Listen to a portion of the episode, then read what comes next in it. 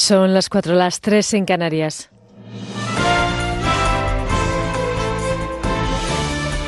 Noticias en Onda Cero. Muy buenas noches. Comienza la pre-campaña electoral con los principales líderes haciendo mítines. Este domingo volveremos a ver a Pedro Sánchez y a Pablo Casado, como ya les vimos ayer. Sánchez eligió Sevilla para comparecer junto a Susana Díaz en su primer gran acto después de que ésta perdiera la Junta de Andalucía. El líder y candidato del PSOE se ha referido a la negativa de Albert Rivera de pactar con él tras las elecciones. Dice que habrá que verlo. Da igual que nos pongan un cordón sanitario que digan que no quieren hacer nada ni, ni entenderse con el Partido Socialista, porque el cordón sanitario que lo va a quitar con su voto son los españoles y españolas el próximo 28 de abril, dándonos una mayoría rotunda para poder liderar y gobernar este país y sacar al país de la crispación. El PSOE mira hacia Ciudadanos para poder formar gobierno en un futuro. La cuestión está en que todas las encuestas afirman que Sánchez ganaría las elecciones, pero que no podría gobernar solo con el apoyo de Podemos, básicamente porque se prevé que la formación de Pablo Iglesias pierda cerca de la mitad de sus escaños. Pese a ello, su portavoz Irene Montero insiste en pedir el voto porque ellos asegura son los únicos que van a garantizar que haya un gobierno de izquierdas. Lo ha dicho en la sexta noche. Creo que esa es la mejor garantía que nosotros tenemos para ser la fuerza mayoritaria el, el, 28 de abril. Que todo el mundo, insisto, hasta el que no nos vota, sabe que si nosotros estamos fuertes, el gobierno que salga de esas elecciones va a poder hacer políticas sociales, diálogo real y conseguir que no vuelva una derecha reaccionaria que no tiene ninguna responsabilidad en este momento y que no va a mejorar la vida de los españoles. Por su parte, Pablo Casado asegura que ya tiene plan de gobierno porque va a gobernar, afirma el líder del PP, empezando por una bajada de impuestos. Y esta tarde en Barcelona ha tenido lugar una manifestación organizada por el separatismo para protestar por el inicio del juicio del proceso y, sobre todo, para insistir que, a su entender, la autodeterminación no es un delito. Lo ha dicho el presidente del Parlamento, Roger Turrent. Votar dice que nunca puede ser un delito. Las urnas siempre son una oportunidad, una oportunidad de llenarlas de independencia, de república y sobre todo también un instrumento que será el dique de contención frente a la extrema derecha. La líder de Ciudadanos en Cataluña, Inés Arrimadas, ha estado este sábado en Girona, desde donde ha recordado que, pese al supuesto buenismo de los separatistas catalanes, hay algunos catalanes que no pueden manifestarse tranquilamente en su tierra y para eso es para lo que ellos van a seguir luchando. Ciudadanos no va a renunciar a ni un solo palmo de Cataluña y a ni un solo palmo de España. Y como principal partido de Cataluña estamos hoy en Girona, en Amer, para dar voz a todos los que hoy no tienen voz. Solo hay que echar un vistazo a esta plaza y a estas calles para imaginarse lo que tiene que ser ser constitucionalista y vivir en estos municipios. En cuanto a la crisis en Venezuela, ya ha llegado el tercero de los aviones militares de carga estadounidenses con ayuda humanitaria para los venezolanos a la fronteriza ciudad colombiana de Cúcuta, donde se acopian los alimentos y medicamentos en medio de la incertidumbre sobre cómo y dónde se van a distribuir. El envío es el segundo a gran escala de Estados Unidos destinado a los venezolanos, muchos con escasos acceso a alimentos y medicamentos. Juan Guaidó ha garantizado que la ayuda humanitaria va a entrar en Venezuela el 23 de febrero, pero aún no está claro si Maduro va a permitir el ingreso de los suministros a territorio venezolano tras negar que la nación petrolera está en crisis y después de que haya calificado la ayuda humanitaria como un espectáculo orquestado por Estados Unidos. Las autoridades colombianas que se, a las que se refiere Maduro como un dictador, las autoridades colombianas que se refieren a Maduro como un dictador han dicho repetidamente que la ayuda no se va a distribuir dentro de su territorio. Y para finalizar les contamos la curiosa historia que nos llega desde Estados Unidos. Una mujer acudió a un donante de esperma a través de una clínica para tener a su hija. Estas navidades le regaló a la cría una prueba de ADN que ha permitido localizar a la abuela paterna de la niña, que se puso en contacto con ella. Ahora la clínica amenaza con demandarla por intentar desvelar una información que debería permanecer en secreto. Es todo. La información vuelve a Onda Cero a las 5. Las 4 en Canarias se quedan ahora en buenas manos. Síguenos por internet en ondacero.es.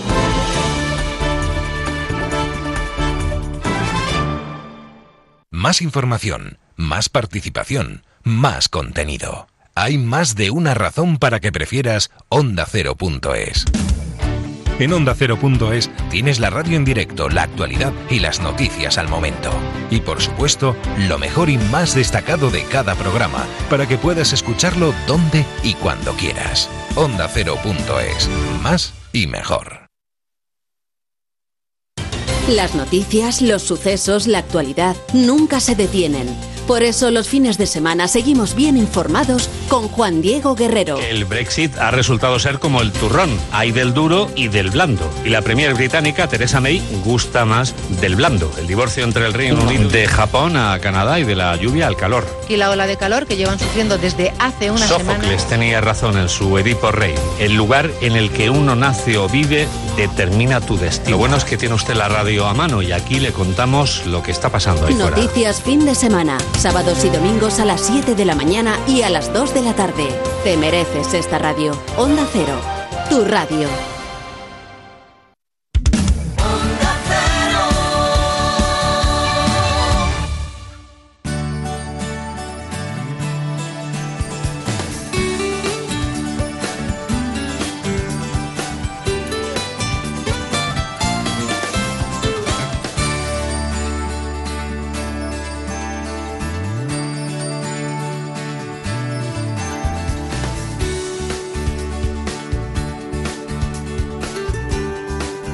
En buenas manos.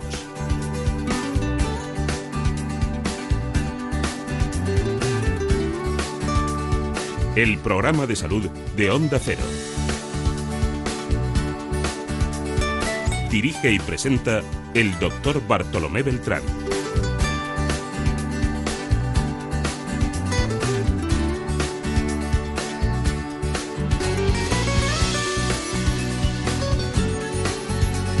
Aquí estamos, somos nosotros. Les traemos cada día bien servida la salud. Todo eso es posible gracias a Daniel Solís. Y como no, a la producción ejecutiva de Marta López Llorente. El contenido informativo procede de los compañeros de ¿Qué me pasa, doctor? El programa que se emite los domingos prácticamente a las 9 de la mañana en la sexta.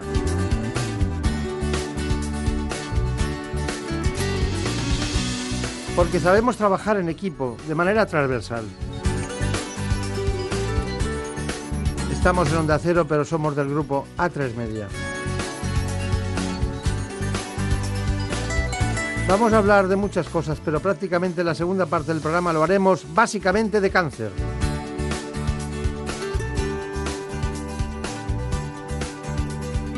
Así que, en primer lugar, nos acompaña el jefe de servicio de mano y muñeca del Hospital La Luz de Madrid.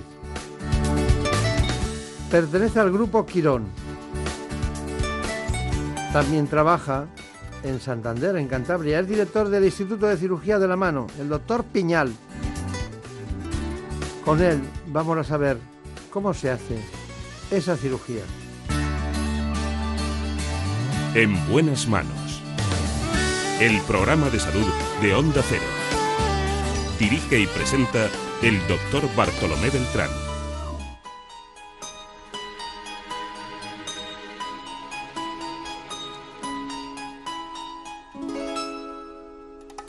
Contigo cualquier rosa se marchita. Sembraste la semilla del dolor. Desechas el cariño de este amante.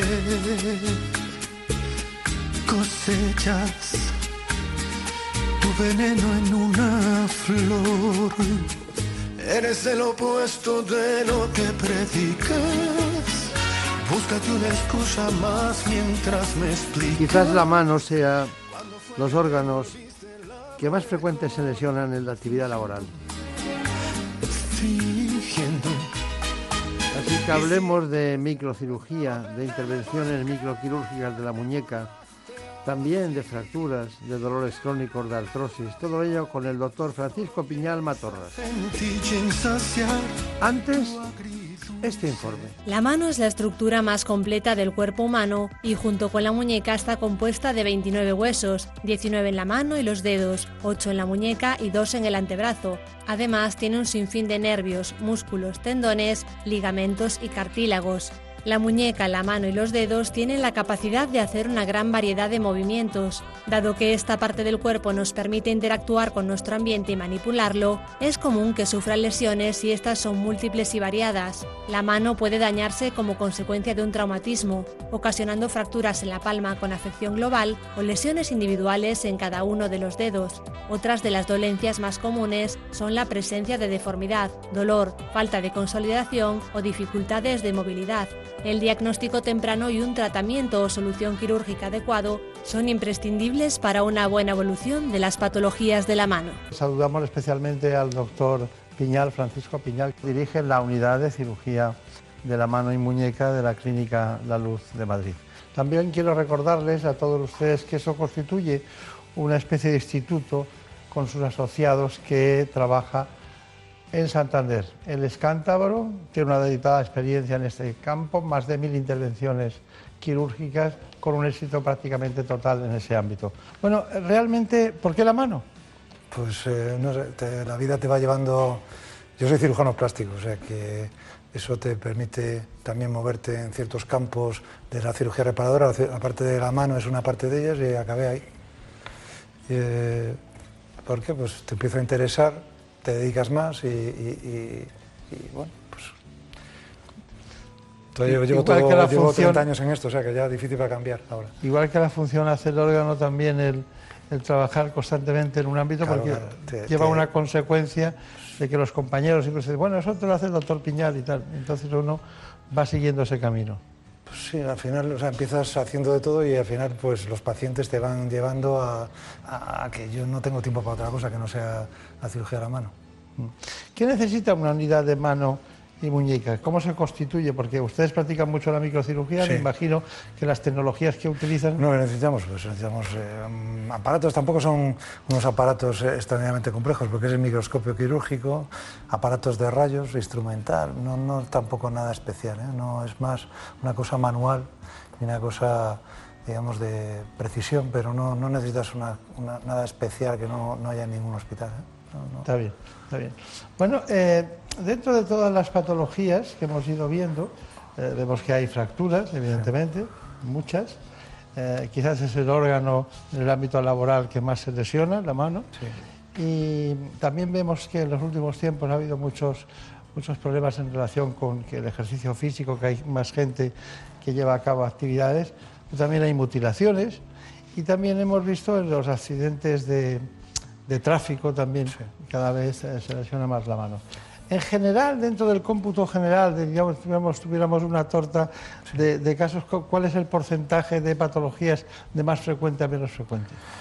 Eh, de más frecuente, pues evidentemente romperse la muñeca, eso es lo más frecuente que se ve, eh, que son accidentes también en dos grupos, que afectan por un lado al mundo laboral también, al mundo del tráfico, y después pues a gente que está así haciendo su vida normal, se cae, esquiando o nada, de aquí al suelo te caes y, te rompe la muñeca, es un poco eh, el, grupo. Pero vamos, lo más grave, laboral. Laboral y después otro grupo también peligrosísimo que es el aficionado al bricolaje, que también, ¿sabes?, maneja máquinas laborales, pero sin el conocimiento del trabajador de, todo esto. Claro, cada vez además hay más en ese, en ese sentido. ¿Y la fractura más frecuente? La, de, la que se llama la fractura de Kohler, la fractura de radio. Esa es la más frecuente. Le comentaba antes del programa la que más nos preguntaban en, en las, diríamos, cuando estábamos en la universidad, siempre salían todos los exámenes de la fractura de Kohler. Creo que usted tiene algunos libros al respecto. Sí, tengo libros. Libros, un atlas en inglés, dos libros en inglés de fracturas de radio, nada más. Y dígame una, una cuestión. Eh, hay un hueso en la mano que siempre me ha llamado la atención que es el escafoides. ¿no? Eh, ¿Está relacionado su, dificultad de, digamos, de, hacer, de que progrese la fractura, de que vaya bien? ¿Está en relación con la falta de vascularización?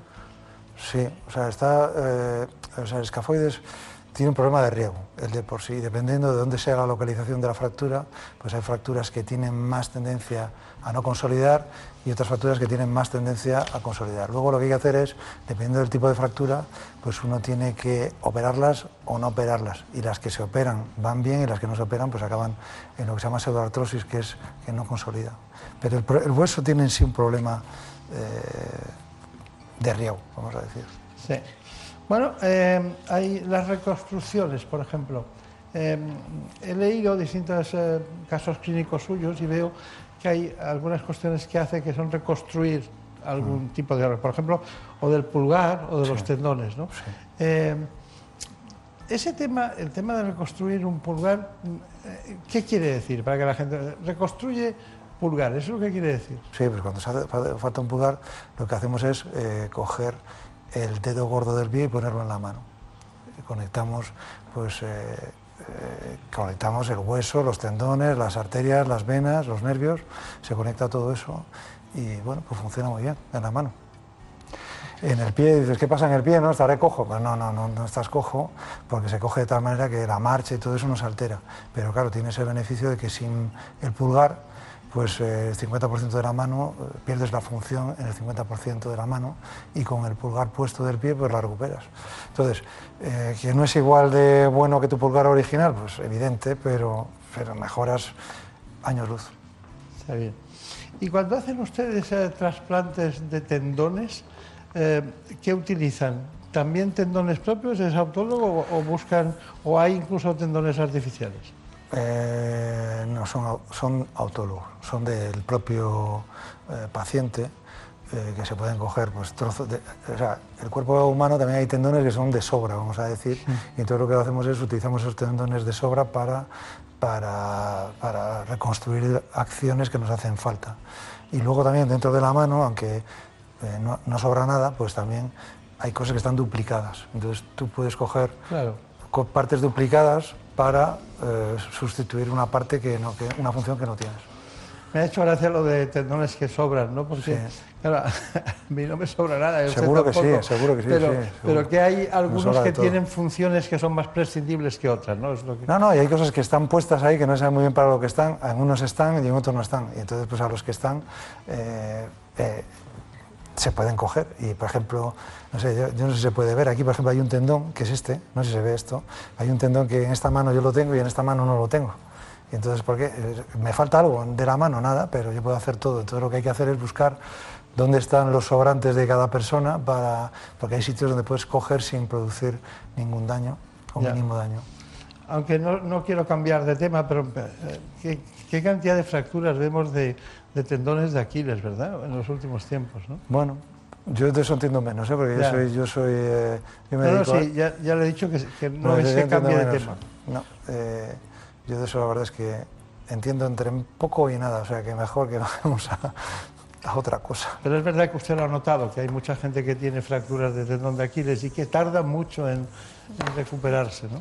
Porque cada vez aguantamos más. Entonces, claro, cada vez aguantamos más, cada vez queremos estar mejor y esto es muy complicado. Tener un 600 con un millón de kilómetros y todavía querer seguir haciendo... Eso está bien. Bueno, yo creo que ya eh, últimamente hemos, hecho una traspasación de, de, todo lo que es la tecnología del motor y estamos ya en los híbridos, después vamos a acabar teniendo de todo, ¿no? Pero en fin. Bueno, eh, cirugía de la mano. No, no, es una cirugía menor, no sé qué ustedes que será. Es la más complicada, la más difícil, la que tiene más expectativas, la que nos hace más diferente a los seres humanos unos de otros, sobre todo es una evolución de lo que es eh, el ser humano frente a la realidad. En ese sentido, recuperar la muñeca, los tendones, eh, recuperar un miembro, un dedo, pues todas esas cuestiones son muy frecuentes. Bueno, pues estamos hablando de patologías muy especiales, así que em, cuando hablamos de la muñeca estamos hablando, eh, para entendernos, del radio, del cúbito y también estamos hablando de, prácticamente de la zona del carpo, ¿no? entonces estamos hablando de una estructura que tiene una, anatomía que es la que nos permite eh, hacer todo tipo de movimientos, ¿no? Sí, ahí hay eh, o sea, el cubito radio, efectivamente, y luego están ocho, ocho, huesos que están ahí interactuando entre ellos con sus ligamentos y están como bailando. Parece que se mueven, porque cada uno se mueve de su manera, pero, pero entre ellos tienen su congruencia y entonces tienen que estar perfectamente eh, eh, eh encajados y perfectamente al unísono para que todo vaya bien. En cuanto hay un ligamento que está roto o un hueso que está roto, ya todo va mal y todas las piezas se van desencajando y acaban, cuando está el ligamento roto y lleva mucho tiempo eh, o, o, lleva meses en mal estado, lo que hace es que altera todo el funcionamiento de la muñeca y se produce lo que se llama la artrosis, que es la degeneración de, de, la, de la, muñeca. Claro.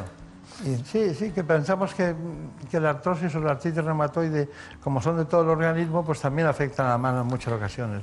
La artritis reumatoide también afecta a la mano y la artrosis también. Lo que pasa es que eh, cuando hay dos maneras de llegar a la artrosis, una es por enfermedad, vamos a decir, la otra es por algún traumatismo que haya roto ligamentos y que haga que una pieza dentro de la muñeca pues trabaje mal. Entonces durante ese tiempo que está trabajando mal va creando eh, otras lesiones. En el símil de coches ves como una rueda deshinchada, pues vas con una rueda deshinchada, luego se rompe la llanta, luego el eje y luego ya te quedas sin coche. Entonces esto es exactamente igual. Lo que hubiera sido un pinchazo que se podía haber arreglado relativamente bien, luego acaba, si no se arregla o no se detecta o, o, o lo que sea, pues acaba en un problema mucho más grave que es lo que es la artrosis. Se ha discutido mucho en ambientes científicos sobre el síndrome de Sudeik. Sí. Incluso algunos dicen, no, dolor, eh, no existe, lo que existe es un dolor profundo, ah. hay mucha investigación en ese sentido. Sí. Es decir, ¿Qué es lo que le va mejor de todo?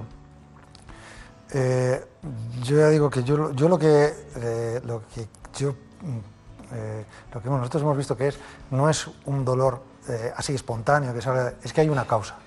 Entonces lo que hemos buscado es la causa. Entonces eh, dice, pues esto es muy nuevo.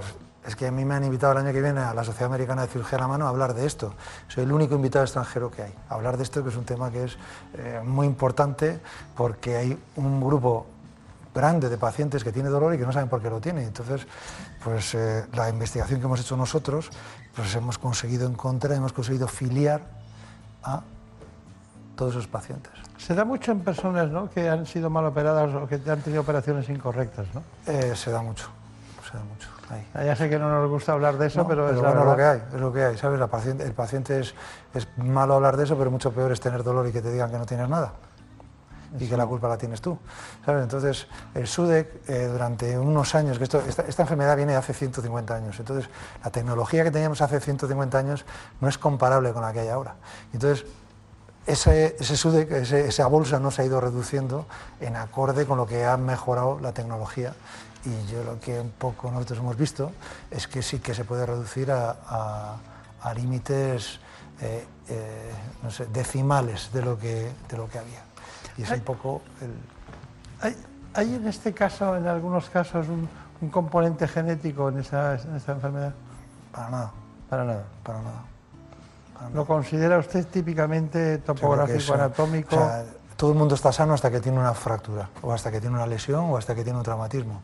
Y no, no, hay padres a hijos ni hijos a padres. Lo que sí es cierto es que la gente tiene una predisposición a tener esto, ¿Eh? ¿Por qué? ¿Por qué tiene una predisposición? Porque muchas veces lo que son son nervios que están comprimidos. Entonces, desde el punto de vista anatómico, ellos tienen esa facilidad para, para, para tener ese nervio comprimido. Entonces, tienen una fractura en una muñeca, desarrollan este síndrome. Tienen una fractura en otra muñeca, lo desarrollan también. Hay que desgraciado soy, ¿no? Si es que lo que pasa es que tú tienes esa predisposición que se puede corregir, que es un poco lo importante. Me había parecido haber leído que había una predisposición familiar. Pues que yo sepa. No. Que yo sepa, no y, y eh, sé mucho de esto. Seguro, es el que más sabe. Me interesa si le mucho. invitan de todo el mundo. Me interesa mucho, pero bueno. Pero bueno, que yo tampoco me lo sé todo, ¿eh? pero, pero no. Yo, nosotros lo que hemos visto es que hay una causa y lo que hay que buscar es esa causa. Que esa causa puede ser una lesión de un nervio o puede ser una, una causa mecánica. Y lo que hay que hacer es buscarla.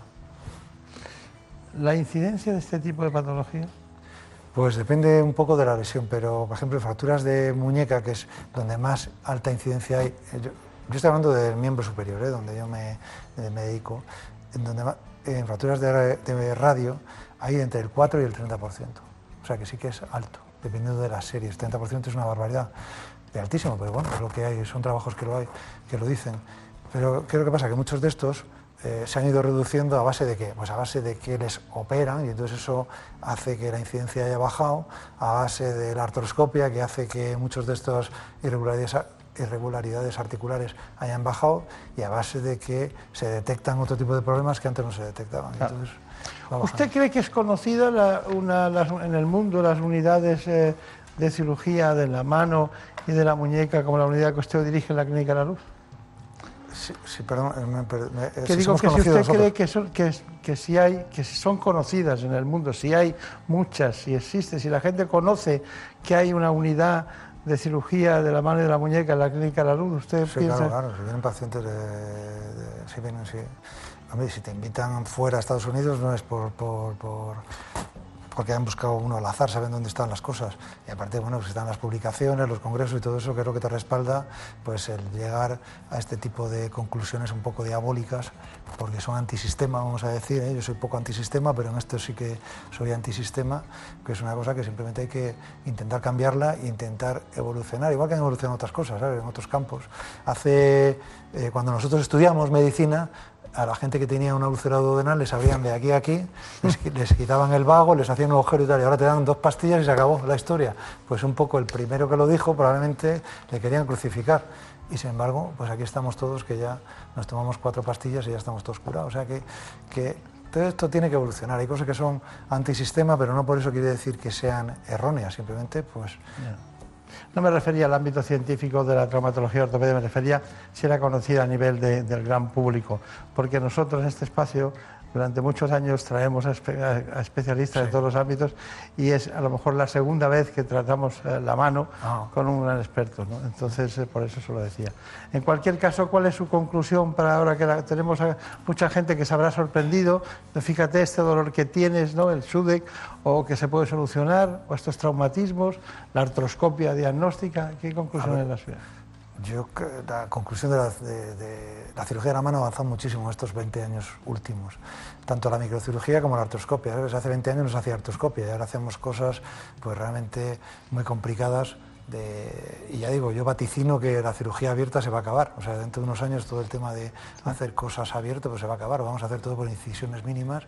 Pues entonces, ¿qué es lo que hay que hacer? Pues ir a un buen especialista, que los hay, donde te puedan hacer un buen tratamiento, porque eh, yo digo una cosa que es que hay que rebelarse contra el dolor, ¿no? hay, que, hay que intentar no, no, no por lo que te digan, no, pero esto es lo que hay, pues intentar pues encontrar una respuesta a los problemas que tienes con el fin de poder hacer tu vida eh, lo mejor posible, porque en realidad ahora cada vez vivimos más y cada vez queremos estar mejor. O sea que es una cosa complicada todo esto. Está claro, está claro. Bueno, pues ha sido un verdadero placer, doctor Piñal, Santander, España, ¿eh? y conocer esa unidad concretamente de cirugía de la mano de la muñeca de la Clínica La Luz de Madrid. Muchas gracias por su aportación y hasta pronto.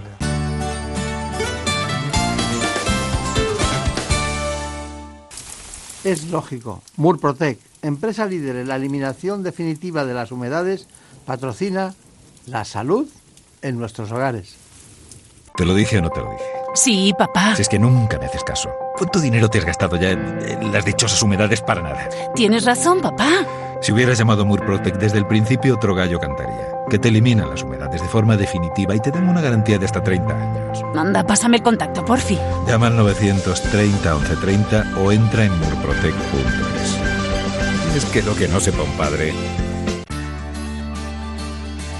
En buenas manos. El programa de salud de Onda Cero. Dirige y presenta el doctor Bartolomé Beltrán.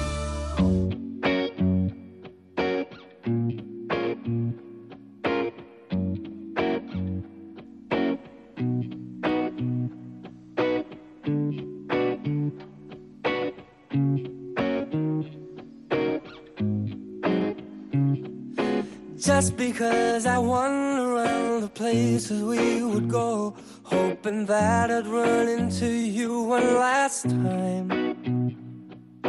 Just because I never took your picture of my phone, doesn't mean that you're still on my mind.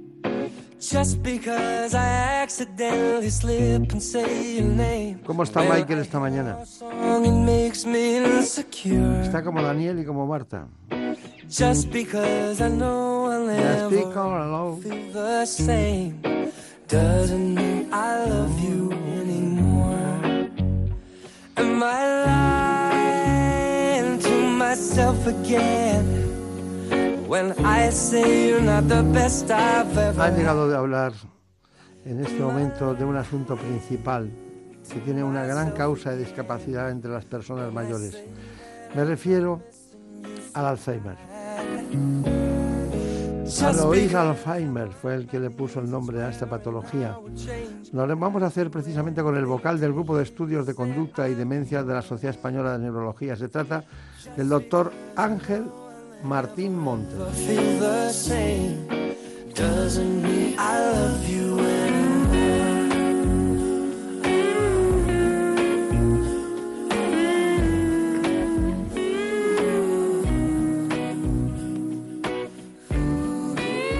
Cada año se diagnostican en España 40.000 nuevos casos de Alzheimer. Que conozcamos cuáles son los elementos fundamentales de esta patología y lo hacemos con este neurólogo del Servicio de Neurología del Hospital Universitario de Madrid, La Paz.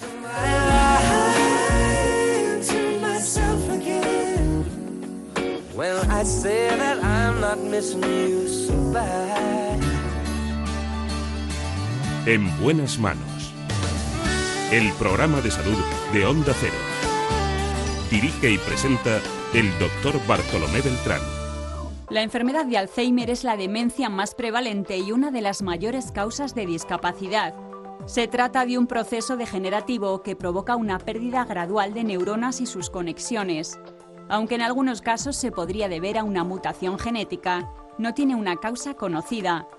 Esta patología afecta en la actualidad a unos 36 millones de personas en todo el mundo. Solo en España hay unos 800.000 enfermos, pero el número de afectados es muy superior, ya que suelen ser los familiares los que asumen la difícil tarea de cuidador.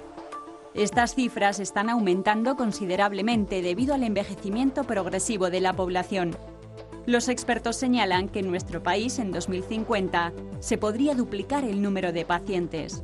En los últimos años se han logrado avances importantes en la lucha contra el Alzheimer, que permiten aliviar algunos de los síntomas. Cuidar los factores de riesgo cardiovascular, estimular la actividad mental y fomentar las relaciones sociales pueden resultar claves para prevenir esta enfermedad enemiga de los recuerdos. ¿Qué tal? Me alegro mucho de saludarles en un programa tan especial como penoso y sobre todo que trastoca mucho la convivencia con las personas que queremos y que de repente tienen una demencia, en este caso el Alzheimer. Hay muchos tipos de demencia, como ahora veremos, pero nos vamos a focalizar en esta del Alzheimer que se ha popularizado mucho desde hace mucho tiempo. Miren, tengo en mis manos un libro de Alzheimer, concretamente de la biografía de Alzheimer. Está escrito con Konrad Mauer, que es un catedrático de psiquiatría de la Universidad de Frankfurt, que mm, cuenta cómo se diagnosticó el primer caso de Alzheimer. Y dice así, se lo voy a leer textualmente, es que me encantan a mí los libros de historia de la medicina en el que se pueden matizar aquellas cuestiones básicas, eh, cómo se inician. Dice, le preguntó a una enferma que se llamaba Auguste, que la tenía delante, Auguste le dijo, ¿cómo se llama? Y contestó, Auguste. ¿Y cuál es su apellido? Dice, Auguste. Pero, ¿cómo se llama su marido? Dice, creo que Auguste. Con este impresionante, impresionante relato, y repito para nuestro realizador, con este impresionante relato empieza la historia del Alzheimer. Fue el, primer caso clínico descrito porque concretamente entre una serie de fechas, concretamente el 3 de noviembre de 1906, 1906 en que Alois Alzheimer presenta su primera vez eh, en una comunidad científica un trabajo en el que hablaba de este asunto y se titulaba sobre un proceso patológico peculiar grave de la corteza cerebral en conferencia con un montón de participantes. Era la conferencia, la 37 reunión de psiquiatría del sureste de Alemania que se celebró en, en Tubinga. Bueno, desde entonces, 1906, en que describió esta frase, eh, algunos se dedicaron a estudiar cómo ha sido el proceso del Alzheimer. Y nosotros seguimos aquí y no somos capaces de curarlo. Curamos muchas más cosas, pero el Alzheimer no. Bueno, tenemos con nosotros a un gran especialista, un amigo, el doctor Miguel Ángel Martín Montes. ¿Qué le parece esta historia? Pues ha pasado más de un siglo desde que, desde que, desde que Alois Alzheimer describió el primer caso y la realidad es que aunque hemos avanzado mucho en el conocimiento de la enfermedad, hemos eh, hecho muchos avances en, en la detección precoz de la enfermedad, pero realmente todavía seguimos definiendo la enfermedad tal y como Alois Alzheimer la, la describió al principio y sobre todo hay que tener en cuenta que eh, Alzheimer no solamente describió los, las características o los síntomas de la enfermedad, sino que también tuvo la ocasión de, de estudiar el cerebro de Auguste cuando falleció y fue el que describió por primera vez los hallazgos característicos de, la enfermedad con depósitos que hoy por hoy sabemos que es de una proteína que se llama beta-amiloide y que Alois Alzheimer describió como placas eh, seniles y con unas formaciones que, que, se, que, encontró dentro de las neuronas del cerebro de, de que se denominaron posteriormente ovillos neurofibrilares. Por lo tanto, hoy por hoy todavía esa sigue siendo la definición de, de la enfermedad y sigue siendo el diagnóstico uh, que tenemos una vez que analizamos el cerebro de, del paciente. ¿no? Bueno, pues eh, eh, hemos hablado de la sustancia amiloide, beta-amiloide y luego de los, de los ovillos, ¿no? que ha dicho usted que ha citado. Concretamente, eh, ¿es lo único anatomopatológico que encontramos esas dos estructuras dentro del cerebro? Es decir, cuando hacemos si hiciéramos una biopsia de una persona que, que no está ¿no? Uh -huh. y que ha tenido Alzheimer, ¿encontraríamos esas estructuras? Hoy por hoy el, el, diagnóstico de anatomía patológica que nosotros hablamos eh, se define por el amiloide y los depósitos de, de, proteína tau. Sin embargo, no es infrecuente encontrar en, en, cerebros de pacientes que están diagnosticados de enfermedad de Alzheimer poder encontrar otros cambios degenerativos, eh, sobre todo la pérdida neuronal, que se piensa que es consecuencia de estos depósitos de, proteína. También podemos encontrar algunos otros depósitos de proteínas. De hecho, es muy frecuente que, veamos formas mixtas que, conocemos, que, se combinan con otros depósitos de proteínas de otras enfermedades degenerativas. Y también es muy frecuente encontrar patología vascular, es decir, daño de, los vasos que llevan sangre al cerebro. Es muy frecuente encontrarlo también en este tipo de, de pacientes y, de hecho, eh, es muy frecuente encontrar formas mixtas de demencia vascular y demencia neurodegenerativa eh, compatible con enfermedad de Alzheimer. Bien. Luego les contaremos más cosas, pero en España unas 800.000 personas, según nuestros datos, padecen la enfermedad de Alzheimer, 800.000. Pero en conjunto es un tipo de demencia. ¿Cuántas demencias puede haber en España en total? Pues probablemente muchas más y, y probablemente mm, se piensa que no todas están diagnosticadas. ¿no? Eh, realmente la enfermedad de Alzheimer es la demencia degenerativa más frecuente, pero se sabe que hay otros tipos de demencia, algunas de ellas también de carácter degenerativo, producidas por depósitos de proteína, pues, eh, probablemente la segunda en frecuencia, según los estudios, eh, nos indican que es la que se conoce como demencia con cuerpos de, de Levy, donde se deposita una proteína que tiene otro nombre, no es beta-amiloide, sino es alfa-sinucleína. Eh, también hay otros tipos de demencia que afectan eh, más a regiones del cerebro que tienen que ver con el comportamiento, como es la demencia frontotemporal. Y luego hay algunas otras que no tienen este cariz neurodegenerativo o, o que pueden ser más secundarias a otras enfermedades y la demencia vascular que sigue siendo también un, un tipo de demencia muy frecuente. Y es verdad que entre, bueno, ya hemos visto que la demencia eh, que conocemos como Alzheimer y la demencia de cuerpos de Levy tienen nombre de dos autores. Levy es un autor, eso es, ¿no? eso es. Para que todo el mundo nos entienda, no estamos hablando de nada del otro mundo, de Levy porque se nos ha ocurrido Levy, no. Levy es un, es un autor de características diferentes que Alzheimer, pero un autor también. Pero eh, eh, es verdad que más del 70% de personas entre los 65 y los 90 años eh, que padecen Alzheimer son mujeres. Sí, existe un, un, predominio en el sexo femenino. Esto es algo que eh, probablemente todavía no esté del todo eh, reconocido el, el, mecanismo por el cual eh, es más frecuente en el sexo femenino. Se piensa que desde luego el, el aumento de la esperanza de vida o la esperanza de vida mayor en, en mujeres puede tener que ver porque el, el principal factor de riesgo para el desarrollo de enfermedad de Alzheimer es la edad. Sin duda, la, la prevalencia o la frecuencia de enfermedad de Alzheimer aumenta mucho con la edad. Entonces, Eso es saber muy poco. no digo usted, digo en, en- en la ciencia saber todos los datos por la, por la edad. Lo que sabemos mucho es que a partir de una determinada edad va aumentando la enfermedad de Alzheimer. ¿Y, y, y, y por qué no lo hacemos al revés? ¿No podríamos investigar quiénes no lo tienen? ¿Por qué no lo tienen? Bueno, realmente algunos de los estudios que se han llevado a cabo pues, eh, emplean un, un diseño parecido al que, al que comenta. Eh, de hecho, eh, en los últimos años se han potenciado mucho los estudios de secuenciación genómica. Desde hace algún tiempo tenemos herramientas muy potentes que permiten secuenciar eh, gran parte del genoma. Y esto está permitiendo ver las diferencias entre genes que hay entre aquellos pacientes que tienen la enfermedad y aquellos pacientes o aquellas personas que no la tienen. Y de este modo se intenta valorar qué genes son los que pueden conferir riesgo para desarrollar la enfermedad.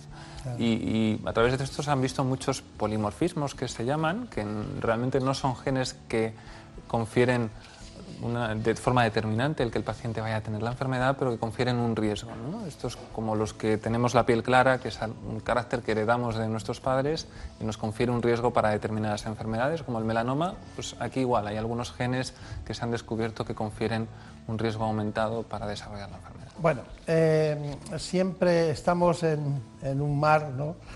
El Alzheimer en el que dices 800, un millón de personas, pero que yo creo que eso hay que multiplicarlo por cuatro, no que tengan Alzheimer, sino entre familias y cuidadores que están afectados por este problema, que tienen grandes costos económicos, que tienen que cuidar a alguien que no saben manejar, que ha perdido esa especie de, de- valores de comunicación entre nosotros, lo cognitivo, ¿no?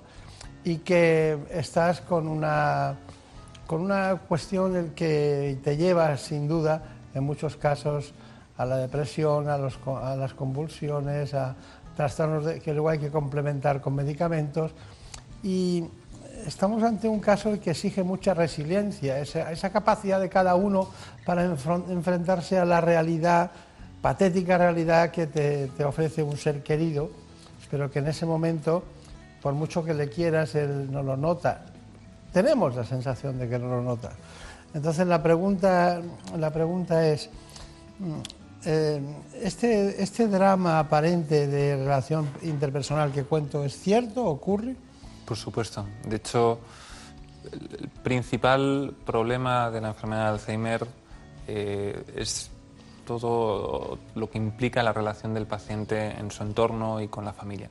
Hay que tener en cuenta que la enfermedad de Alzheimer afecta al cerebro, que es el principal órgano que tenemos y que nos permite relacionarnos con, con los demás, con el entorno. Y muchos de estos pacientes no solo tienen una afectación cognitiva, sino también una afectación del comportamiento.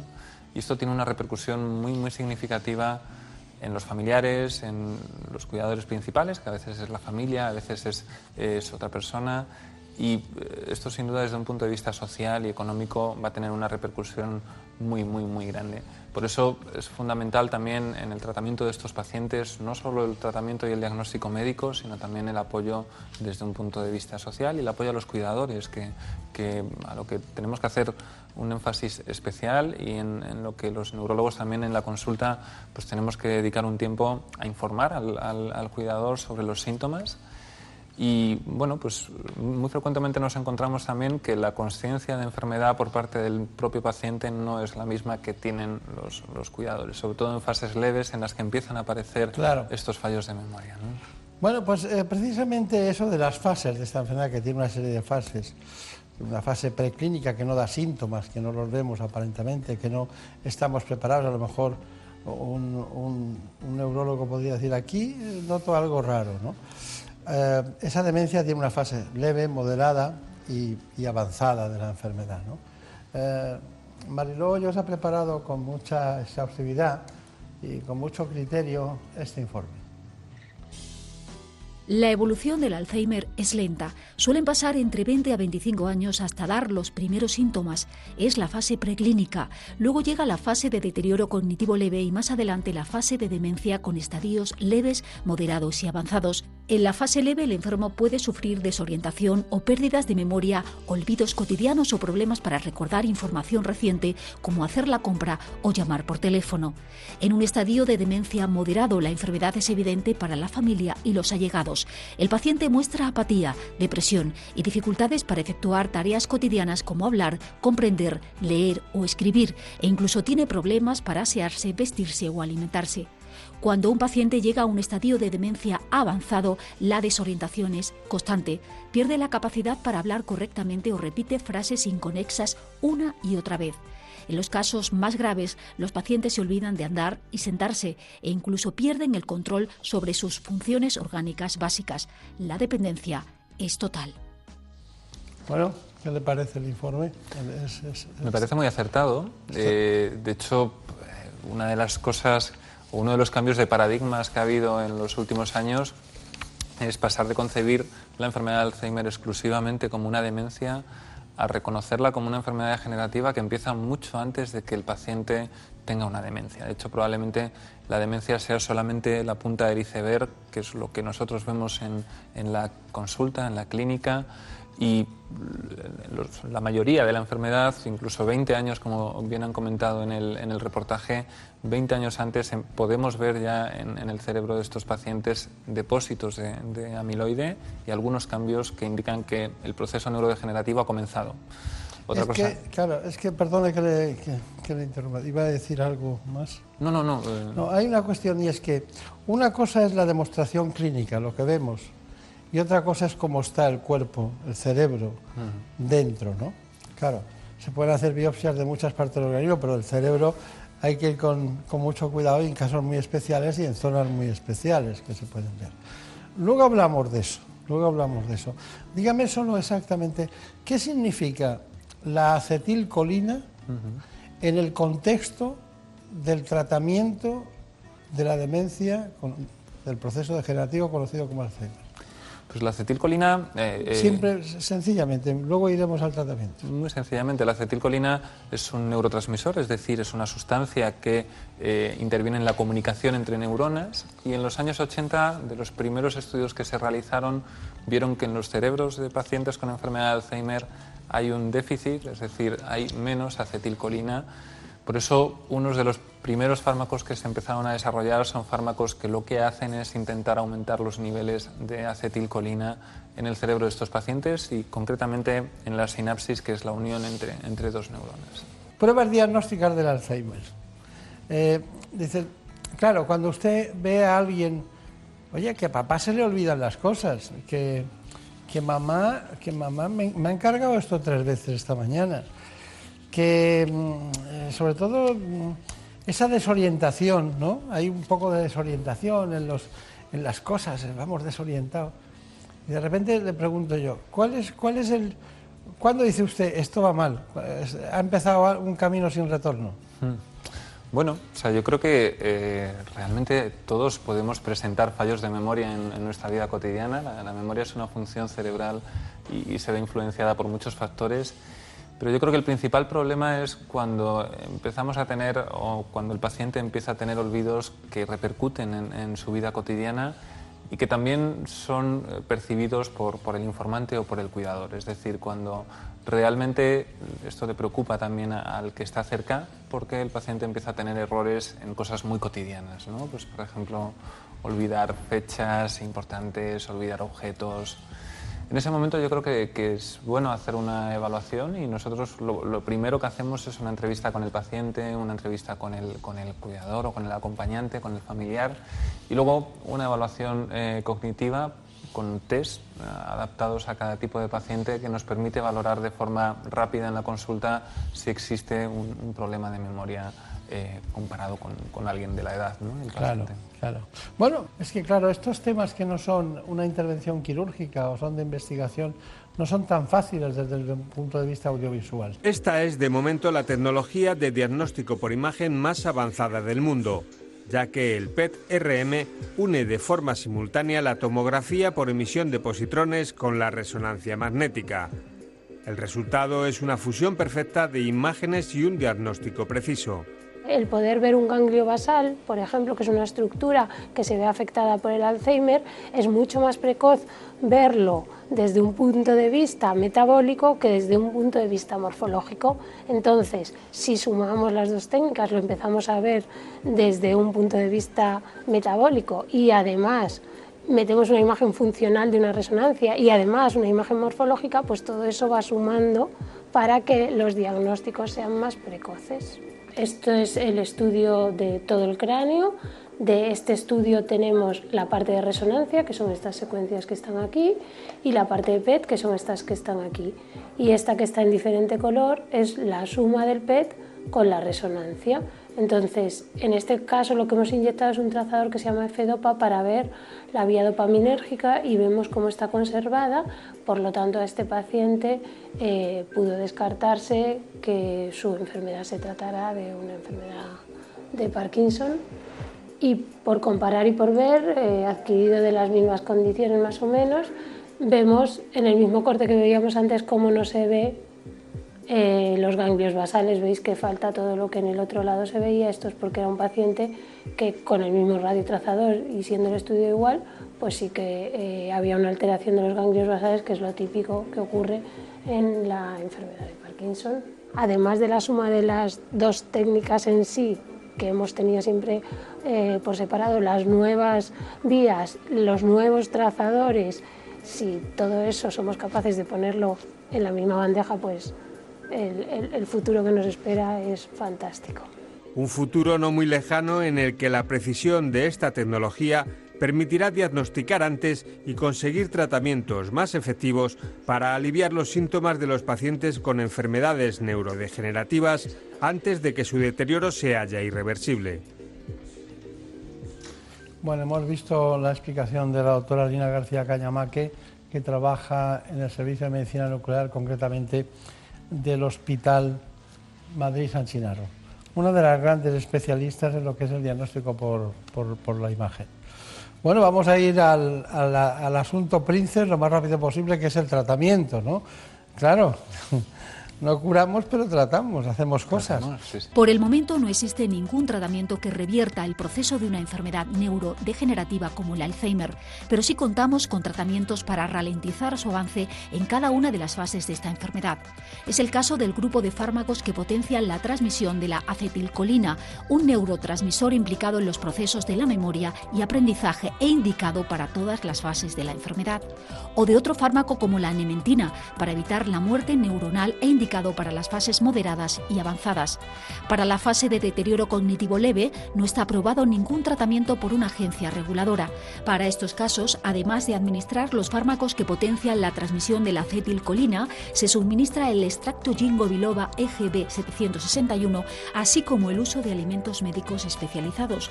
Por otro lado, y a medida que la enfermedad avanza, los pacientes sufren alteraciones de la conducta. Es entonces cuando están indicados antidepresivos, antipsicóticos y benzodiazepinas para tratar sintomatología como la depresión, la ansiedad, alucinaciones, agitación, agresividad o problemas de sueño. Y por último, en el abordaje del Alzheimer también se usan terapias no farmacológicas como programas de estimulación cognitiva, así como el control del riesgo cardiovascular a través de dieta y ejercicio físico. Bueno, eh, más completo no puede ser, Todo lo que se ha indicado del tratamiento pero es un, es un problema grave, vamos, me parece que a mí que es una desgracia que se llegue a la fase esa de la depresión, a la, última fase, a la avanzada, ¿no? Deberíamos pararlo antes, ¿no? A base de, de proteínas que, que, tengan alguna capacidad de dilución de otras proteínas que se, y halinas que, se, que engloban lo que es el proceso vascular de cualquier zona del... o también las sinapsis, ¿no? Es un tema duro, ¿no? ¿Cuál es su conclusión de todo esto? Ahora mismo la investigación farmacológica se está centrando en esas fases leves, se está centrando en, fármacos que intenten frenar la progresión de la enfermedad desde fases leves. Eh, los tratamientos que hay comercializados hasta ahora, como bien se ha comentado en el vídeo, son tratamientos sintomáticos para intentar enlentecer un poco la progresión. Probablemente el futuro esté en, en la investigación de fármacos que sean o que vayan dirigidos a aquellos cambios que hemos visto en la anatomía patológica que hemos descrito al principio. Eh, hoy por hoy los que se están investigando sobre todo son fármacos frente al beta-amiloide y también están en desarrollo en fases precoces de ensayos clínicos algunos fármacos frente a la agregación de la proteína tau que probablemente en un futuro pues, nos puedan dar eh, alguna alegría. Esperemos que sí, por lo menos en cuanto a, evitar que se llegue a esa fase moderada grave en la que el paciente ya eh, tiene tal pérdida neuronal que no, no podemos Claro. Me ha sorprendido la presencia de la ginkgo biloba EGB 761. Parece como una ocurrencia, ¿no?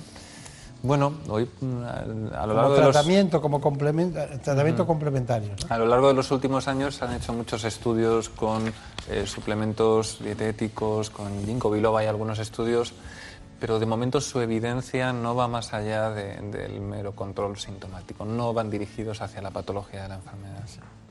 O sea que tenemos que potenciar los fármacos que nos ayuden precisamente a la transmisión de la acetilcolina, eso es lo más importante en principio. Bueno, sobre todo que vayan dirigidos a, la patología de la enfermedad y sobre todo lo que hace falta es más investigación para descubrir realmente qué hay más allá de los depósitos de amiloide y de proteína tau, que es lo que sabemos hasta ahora y lo que ya el doctor Alois Alzheimer describió en el primer caso. Muy bien. Pues doctor Ángel Martín, ha sido un placer, no nos conocíamos personalmente. Igualmente, igualmente. Me he pasado muy bien. Eh, siento mucho no poder decirle a todos ustedes que ha descubierto alguna línea de estas de, investigación clínica que nos lleva a la curación y al tratamiento, pero con los años que tiene podrá ser. Han pasado eh, alrededor de 113 años. Poco más de un siglo, sí. Sí, más desde que este señor, que tiene un aspecto noble ¿no? de Alzheimer, desde que este señor la diagnosticó clínicamente ¿no? en una paciente. Bueno, vamos a ver si no, si no tardamos 100 más. ¿eh? Esperemos, esperemos, que, podamos verlo. Algún día les traigo buenas noticias. En este caso, hoy les traigo noticias que tienen barricadas por todos los lados. Porque hay un órgano principal que tiene barrera, tiene una auténtica barrera, la hematoencefálica. Y es muy difícil curar lo que hay dentro. La barrera hematoencefálica es donde está el cerebro y esa barrera lo impide con hueso y con estructuras vasculares. Muchas gracias y hasta pronto.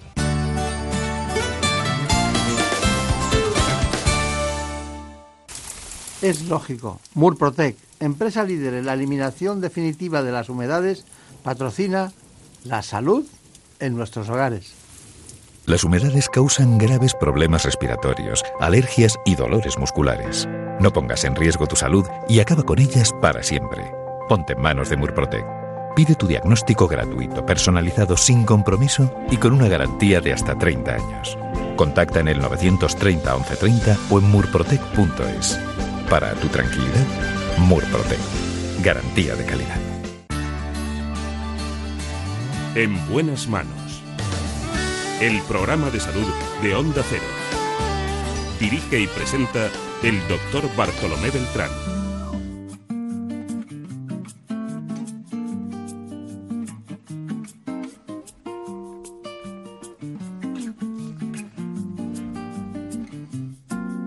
Prefiero no hacer caso a la cabeza no, a la cabeza no hay que hacer caso muchas veces porque deseamos lo que no podemos tener, pero sí en ocasiones conviene saber lo que pasa.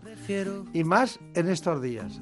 Así que les dejo con los compañeros de los servicios informativos y volvemos después. Seguiremos aquí con Daniel Solís, que nos conduce por las olas de la música. Prefiero no hacer caso a la cabeza. Me quedo con esos que ni se lo piensan. Prefiero a darlo por hecho, perder una apuesta. Prefiero olvidar a no haber querido caer en la trampa de un amor prohibido. Prefiero poquito de nada que más de lo mismo. Mil veces prefiero a todos aquellos que son como niños. Mil veces prefiero que pierdan los buenos que ganen los indios. Mil veces prefiero a todos aquellos que son como niños. Mil veces prefiero que pierdan los buenos que ganen los indios. Prefiero dejar la luz apagada, dormir en el lado que da la ventana. Prefiero un asiento volando que un as en la manga. Prefiero creer que es cuestión de tiempo, que lo que se sueña se acaba cumpliendo. Prefiero, prefiero que sepas que no soy perfecto. Mil veces prefiero a todos aquellos. Son las 5, las 4 en Canarias.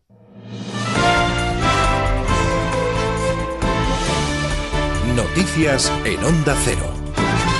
Muy buenas noches. Ya ha arrancado la pre-campaña electoral de cara al 28 de abril y de momento se vislumbran dos grandes bloques, el formado por PSOE y Podemos y el formado por PP, Ciudadanos y Vox. Aunque en el caso de Pedro Sánchez confía en poder llegar a acuerdos postelectorales también con Ciudadanos, una vez que las encuestas vaticinan que él va a ser el primero al que le darán la opción de formar gobierno porque se prevé que gane las elecciones. Desde Ciudadanos ya le han dicho a lo largo de esta semana que no piensan gobernar con Sánchez o, con lo que se denomina sanchismo. Otra cosa es con la parte del PSOE más cercana a postulados tipo Guillermo Fernández Vara o Emiliano García Paje. Sea como fuere, Sánchez no tira la toalla y le, mande este y le manda este mensaje a Albert Rivera.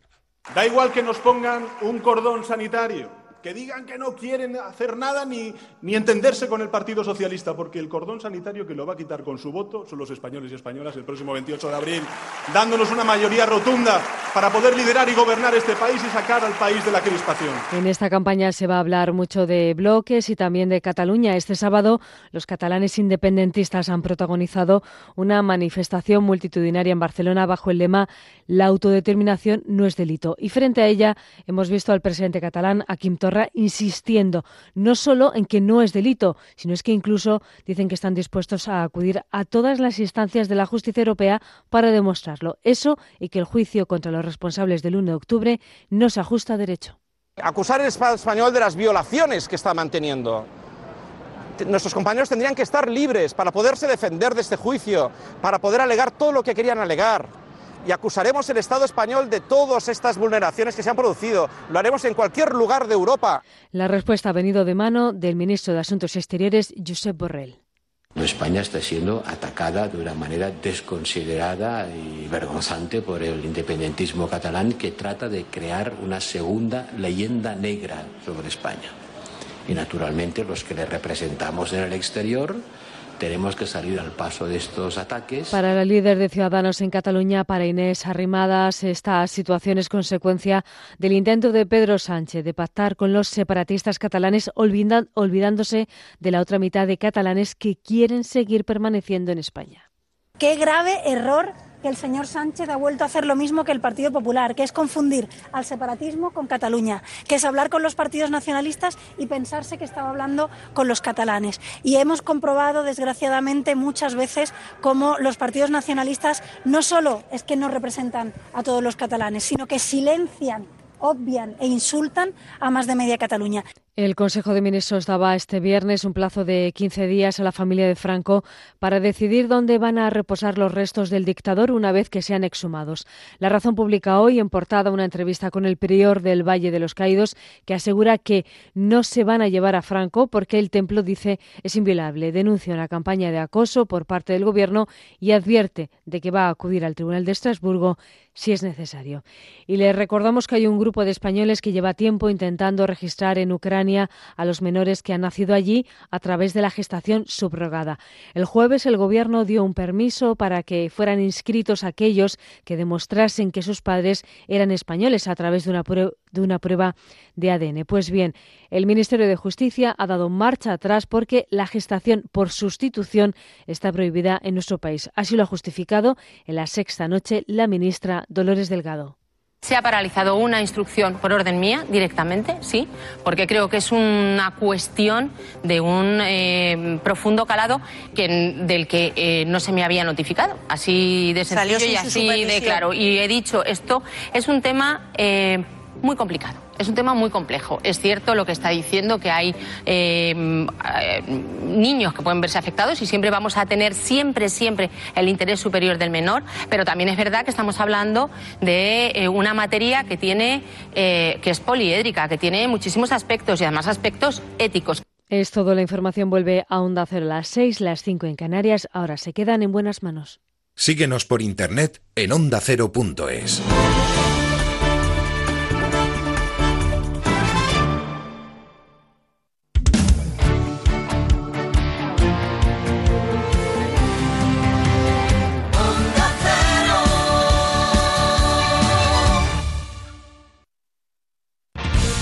sobre las mascotas, cuidados, consejos, anécdotas, como el perro y el gato. Un programa para aprender y divertirse. Primera pregunta. Necesitamos saber el nombre de cinco animales que sean capaces de correr a dos patas. El canguro, eh, las gallinas. Y mírate al espejo. El perro no sabe si hace algo bueno o malo. Simple y llanamente actúa dependiendo de su genética y principalmente de la educación y para qué le hayan querido emplear sus humanos. Estoy buscando a mi gatita persa blanca chinchilla. Se llama Luna, es muy pequeñita, menos de 3 kilos y muy cariñosa. Como el perro y el gato, con Carlos Rodríguez. Los sábados a las 3 de la tarde y los domingos a las 2 y media. Ofrecido por Menforsan. Te mereces esta radio. Onda Cero, tu radio.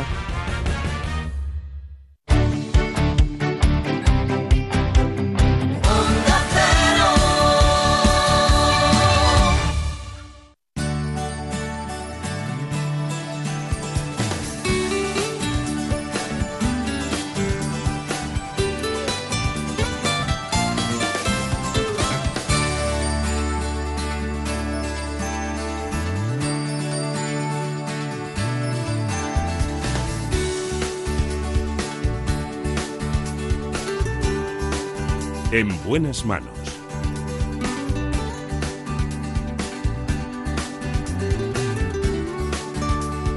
El programa de salud de Onda Cero.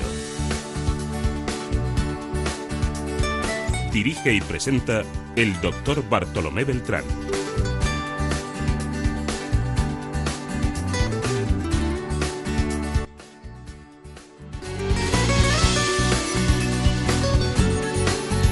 Estamos inmersos en una sociedad en la que solo se habla, sobre todo ante el dolor, por un asunto que está prácticamente en todas las familias de una u otra manera. Me refiero en este caso al cáncer. Lo vamos a hacer con varios especialistas hoy, precisamente aquellos que se dedican monográficamente a la oncología. Está con nosotros el doctor Carlos es jefe del Servicio de Oncología del Hospital General de Valencia. También está la jefa de sección de tumores de pulmón, cabeza, cuello y melanoma del Anderson Cancer Center de Madrid, la doctora Pilar López Criado. Y finalmente, un amigo de este espacio, el jefe de oncología del Anderson, el doctor Enrique Grande. Vamos a hablar de una de las enfermedades más prevalentes del siglo XXI. En buenas manos. El programa de salud de Onda Cero. Dirige y presenta el doctor Bartolomé Beltrán.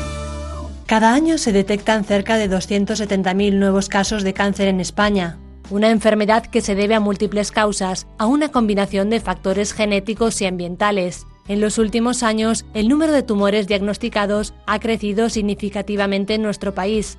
El envejecimiento de la población, el diagnóstico precoz y los hábitos poco saludables explican este aumento de cifras. Afortunadamente, la supervivencia de estos pacientes está aumentando, situándose en el 53% a los 5 años. Los tumores más frecuentemente diagnosticados son el colorectal, próstata, pulmón, mama, vejiga y estómago. Sin embargo, el 40% de los casos de cáncer son evitables. La obesidad es responsable de uno de cada 20 tumores, el tabaco del 33% y el alcohol del 12%. Por eso es importante adoptar hábitos de vida saludables para ganarle la batalla a esta enfermedad. Bueno, pues hoy sí que estamos muy bien acompañados porque, claro, el cáncer se ha convertido en un elemento fundamental del trabajo diario de muchos clínicos, de médicos, de investigadores, de radioterapeutas, de especialistas en oncología médica, en fin, todo el mundo está pendiente del cáncer. Tengan en cuenta que en estos días se ha hablado mucho, y se seguirá hablando, y eso supone que todos los especialistas intenten que llegue su conocimiento hacia ustedes. Eh, quería hacer una reflexión personal y es que eh, no todos los especialistas se dedican a todos los cánceres aunque el jefe de un departamento tenga conocimiento de todos ellos y muchos más, los jefes de sección, pero siempre va, tendiéndose a la especialización en todos los sentidos. Hoy tenemos eh, la oportunidad de estar con el doctor Carlos Kant, que es un conocido de esta casa, del programa, una parte del comité de expertos de constantes y vitales, es el jefe del servicio concretamente de oncología médica del Hospital General de Valencia, ustedes lo conocen, y además presidente de los programas o director de los programas científicos de la Fundación ECO, que tanta profusión ha dado a esta especialidad. También está con nosotros la, doctora Pilar López Criado, que trabaja en el Anderson, en el Hospital Anderson, que es un hospital muy de referencia a nivel mundial. Y bueno, y ahora ella se encuentra aquí en Madrid trabajando, intentando llevar toda su disciplina y sus conocimientos a los pacientes para sacarlos adelante. Gracias por venir. Eh, teníamos invitado a otro especialista, el doctor Mariano Provencio, y ella ha estado dispuesta enseguida porque de vez en cuando los especialistas tienen gripe y se ponen, se ponen enfermos y pasa eso. Sí, nos pasa estas cosas. Ha quedado, ha quedado más, prácticamente hemos quedado paritarios casi. ¿eh? Ahora mismo somos paritarios aquí. y también está con nosotros el doctor Enrique Grande, al que conocemos profusamente del Ramón y Cajal, es el director en este momento del Anderson, concretamente es jefe eh, de Servicio de Oncología Médica del Hospital Anderson Cancer Center de Madrid y fundador del Grupo Español de Tumores Huérfanos e Infrecuentes. ¿Por qué huérfanos e infrecuentes? Porque raros, la verdad es que no, no queda bien. Uno cuando le dicen, usted tiene un tumor raro, no, huérfanos e infrecuentes. Está bien, está bien. Bueno, pues vamos allá. Eh, doctor Carlos Hans, eh, gracias por venir de Valencia, que a pesar de que esté cada vez más cerca... Es sí, con el no hay problema. Sí, sí, pero cuesta llegar muchas veces, ¿no? Lo dice todo el mundo y les llaman. Bueno, cuéntame, ¿cuál es el, papel de la oncología médica en este momento? ¿Dónde está? Háganos un perfil, porque llevamos mucho tiempo con cáncer, pero ahora de repente da la impresión de que la mitad se curan, eh, da la impresión de que, de que incluso prolongamos la vida, incluso con metástasis, y damos más calidad de vida y bienestar con la inmunoterapia oncológica. Claro, van cambiando las cosas, ¿no? Nos, hace, un perfil de situación. Yo he tenido la, suerte de vivir muchos años de la oncología y allá en los años 70, incluso los 80, eh, estábamos empezando con la oncología y teníamos el modelo de las leucemias y creíamos que esto de la quimioterapia iba a poder con todos los tumores. De hecho, nos lo queríamos, yo me lo quería profundamente, ¿no? y empezamos a hacer muchos tratamientos con intensificaciones de estos, de estos fármacos, combinaciones, buscando. La verdad es que no conseguíamos avanzar y eh, en el año 75, ningún, en el, perdón, en el año 2000, ninguna de las, de las enfermedades que no se curaban en el año 75 se podían curar, de manera que nos habíamos estancado, no había habido ningún, ningún progreso con la quimioterapia y entramos en una nueva fase, afortunadamente, con el, desarrollo de las técnicas de diagnóstico molecular y su proletarización y empezamos a conocer que habían cosas importantes que estábamos eh, olvidando, que eran las alteraciones moleculares. En estos momentos, pues, estamos en una eclosión, en una ebullición de datos. Cada seis meses, la verdad es que hay que estudiar porque aparecen nuevas dianas, nuevos fármacos. Realmente estamos en un momento muy espectacular de la oncología y, como usted muy bien dice, enfermos que no se curaban empiezan a curarse, enfermos que no conseguíamos supervivencias prolongadas se están viviendo, enfermos que tenían sufrimientos están controlándose los síntomas. La verdad es que es un momento muy espectacular de la oncología. Y, en España, según datos que dado la Sociedad Española de Oncología Médica, las cifras del cáncer en España, en este momento es de 270.000 personas serán diagnosticadas con cáncer precisamente eh, este año en España. Es, mucho, ¿no? Bueno, es una barbaridad, porque sobre todo, sobre todo viendo las cifras de crecimiento, parece que en 3, 4, 4 años hay un crecimiento de un 10-12%, y en mujeres incluso superior. Hombre, yo creo que estas cifras hay que tomarlas con cierta cautela. Eh, yo creo que son eh, ciertas, pero con alguna incertidumbre, porque no tenemos un registro nacional. Y entonces tenemos registros regionales o incluso de ciudades, y entonces tenemos que asumir haciendo bueno, pues un ejercicio de buena voluntad, pero sí que es cierto que las cifras de mortalidad también son verdaderas y están aumentando porque está aumentando, estamos curando a más gente, pero sigue aumentando la mortalidad porque, sí, porque está aumentando mucho la incidencia. Cada vez hay más casos de cáncer. Está bien. Bueno, de todas maneras, aumentan los casos, el titular aumentan los casos de cáncer un 12% en los últimos cuatro años más del doble en mujeres y se ponía acento, Pilar eh, López Criado se ponía acento mucho en el tema del cáncer de pulmón en mujeres. Sí, parece que es una enfermedad diferente en mujeres desde hace ya tiempo. Además, eh, la SEOM tiene un grupo especial de trabajo en cáncer de pulmón en mujeres. Es diferente, es diferente también, y cada vez hay más datos del papel, por ejemplo, de la terapia inmune en mujeres. O sea, hay diferencias en relación probablemente al sexo entendido como un ambiente hormonal diferente, y, esa implicación, que ya en cáncer de mama se había trabajado mucho, en cáncer de pulmón cada vez más clara.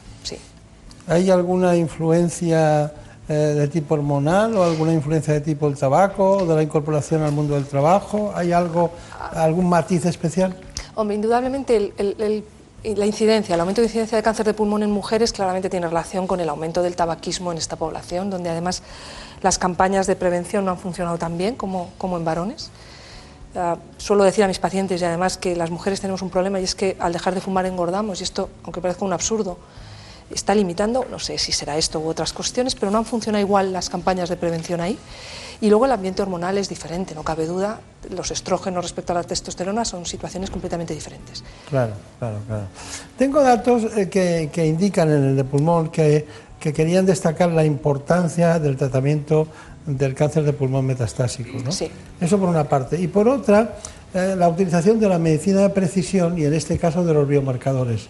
¿Es cierto todo eso? Absolutamente sí. Como decía el doctor Camps hace unos, un momento, el, desarrollo inicial o hace unos años de lo que fue la terapia, el, reconocimiento de las dianas, de, los, de la molecular de la patología, que no todos los cánceres de pulmón son iguales, eso ha cambiado radicalmente el cáncer de pulmón en los últimos 10 años, ya quizá más bien 15. El cáncer de pulmón, ¿cuál es el papel de la cirugía? Porque yo he visto casos que la cirugía bien hecha, cuando, cuando es muy accesible y es muy prematuro, muy pequeño el tumor, es que es una maravilla.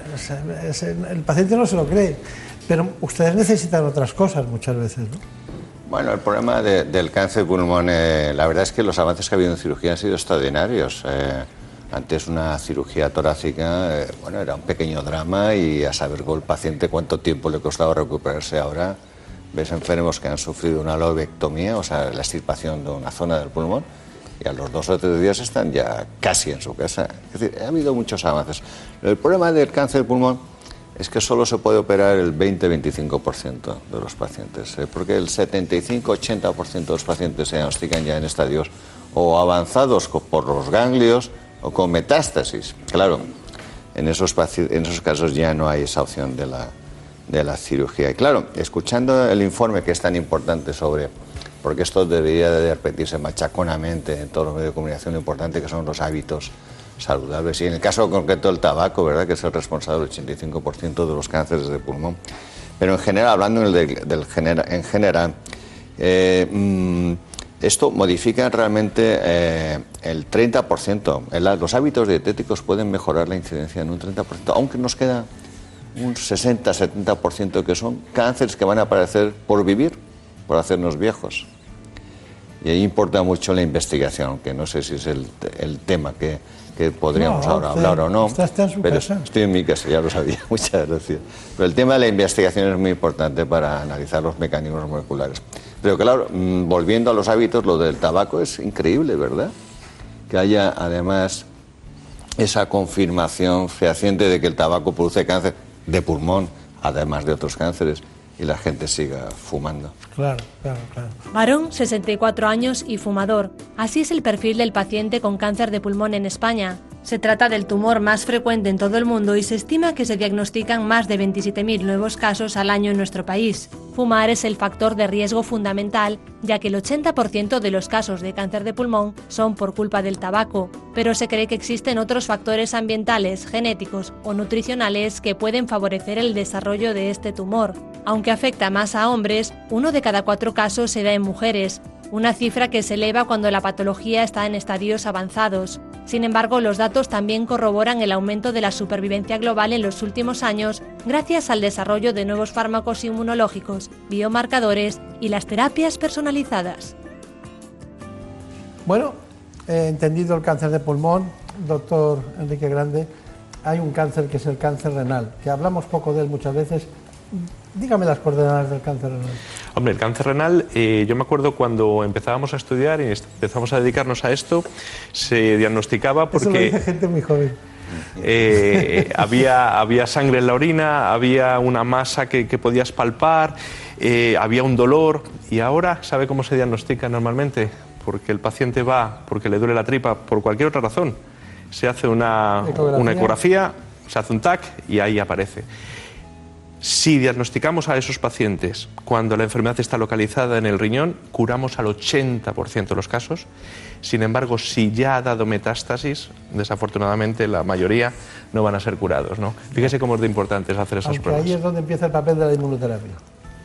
Cuando ya el tumor ha dado metástasis, eh, ahí es cuando estamos conociendo que la inmunoterapia juega un papel y afortunadamente es un paso más en el tratamiento de estos pacientes.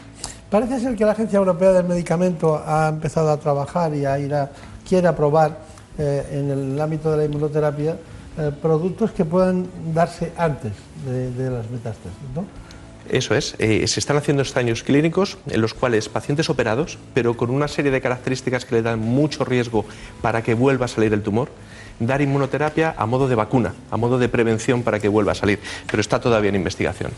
Bueno, yo eh, lo siento mucho, pero tenemos que dar una información sobre el cáncer de mama porque es un cáncer muy relevante.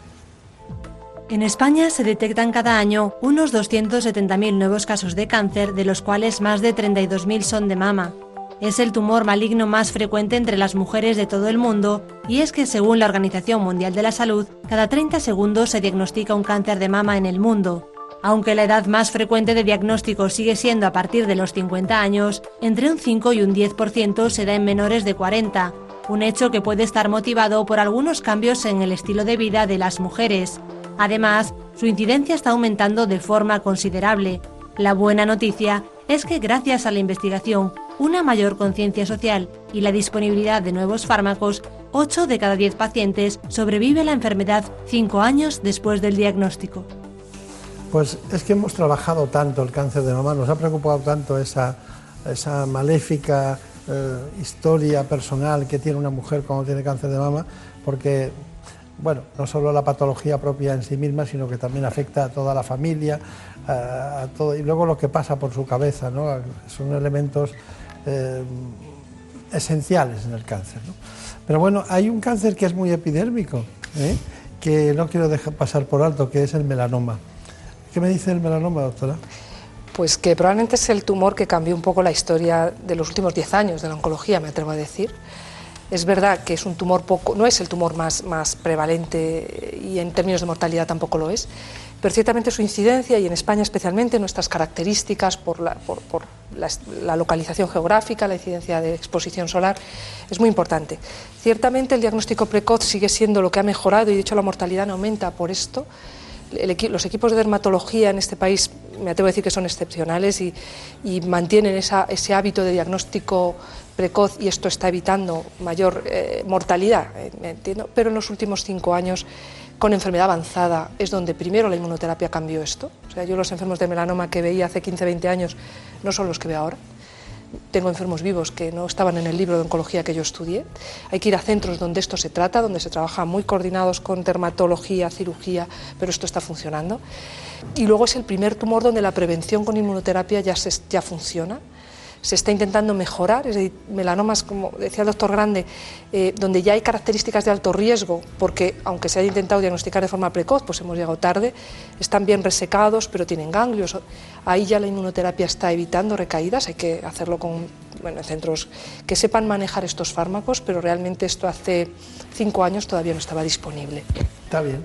Bueno, eh, les ofrezco un reto, les pido que con dos o tres palabras me definan cada uno lo que piensan del momento actual en España del cáncer, ¿no? Para esta celebración del Día Mundial del Cáncer. Doctor Cáncer. Pues yo diría que estamos en un momento de, esperanza por los nuevos conocimientos que están apareciendo, que tenemos que acompasar la velocidad de incorporación de los conocimientos con la realidad existencial y, por lo tanto, necesitamos nuevas formas organizativas y hacer un esfuerzo en investigación en España. Doctora que cada vez eh, los pacientes tengan o tienen, me atrevo a decir, más conocimiento de su realidad y por tanto eh, pidan o nos pidan a los profesionales, nos exijan esa mejor atención, de tal modo que cuanto antes podamos acudir a compañeros que tengan mejores opciones y abordarlas cuanto antes. Muy bien, doctor Enrique Grande. Ha dicho una o dos palabras, acortamiento acortamiento de la distancia que nos separaba hace unos años con respecto a la oncología que se hacía en otros países. Yo creo que ya la tenemos en España y eso es muy bueno para el manejo y el tratamiento de estos pacientes. Está bien. Bueno, les he pedido a estos especialistas de hoy es que se nos ha ocurrido que era mejor continuar con ellos después en otro espacio, pero antes quiero indicarles que lo más importante para nosotros es el manejo del paciente empoderado, bien informado. Y para eso estamos aquí. Muchas gracias y hasta pronto.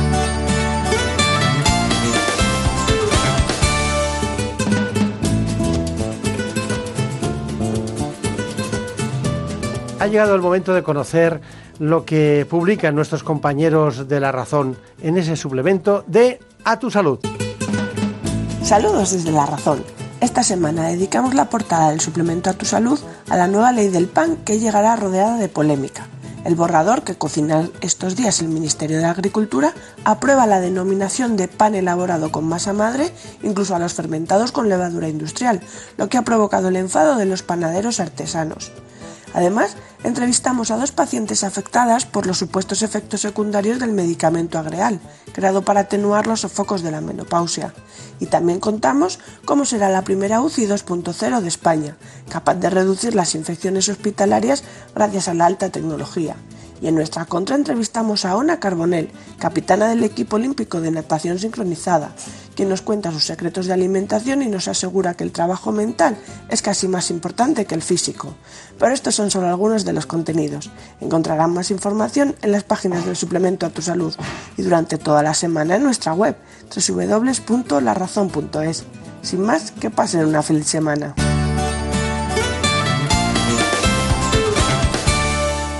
Las humedades causan graves problemas respiratorios, alergias y dolores musculares. No pongas en riesgo tu salud y acaba con ellas para siempre. Ponte en manos de Murprotec. Pide tu diagnóstico gratuito, personalizado sin compromiso y con una garantía de hasta 30 años. Contacta en el 930 1130 o en murprotec.es. Para tu tranquilidad, Murprotec. Garantía de calidad. En buenas manos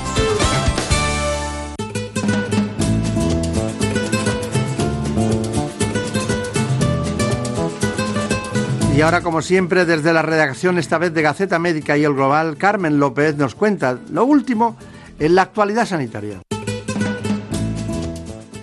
El talento femenino ha marcado la actualidad informativa de Gaceta Médica y el Global. Hace unos días el Ministerio de Ciencia publicó su informe Científicas en Cifras, unos datos que, según la secretaria de Estado de I+D+I, distan de ser los deseables para la ciencia y para lograr la, la, plena igualdad de género. La proporción de mujeres en el conjunto del personal investigador en España está estancada desde hace 10 años con un 39%. Y el futuro no es más esperanzador para la cantera de científicas, es decir, las alumnas matriculadas en carreras de ciencia que está descendiendo. A juicio de Ángeles Eras es algo importante porque en el futuro los mejores trabajos y la mayor parte de ellos van a estar relacionados con esas ramas. La ciencia, indicó la secretaria de Estado, necesita de la mirada femenina. Con estos datos se pone sobre la mesa las evidencias claras que existen del conocido techo de cristal en el IMAS de Masí español investigador. Más evidencias de que el liderazgo femenino es necesario en sanidad lo trae un artículo publicado en la revista científica de Lancet del que se han hecho eco Gaceta América y el Global que aborda el desafío de cómo motivar e inspirar a las mujeres para que aspiren a perfiles de liderazgo como un objetivo estratégico clave.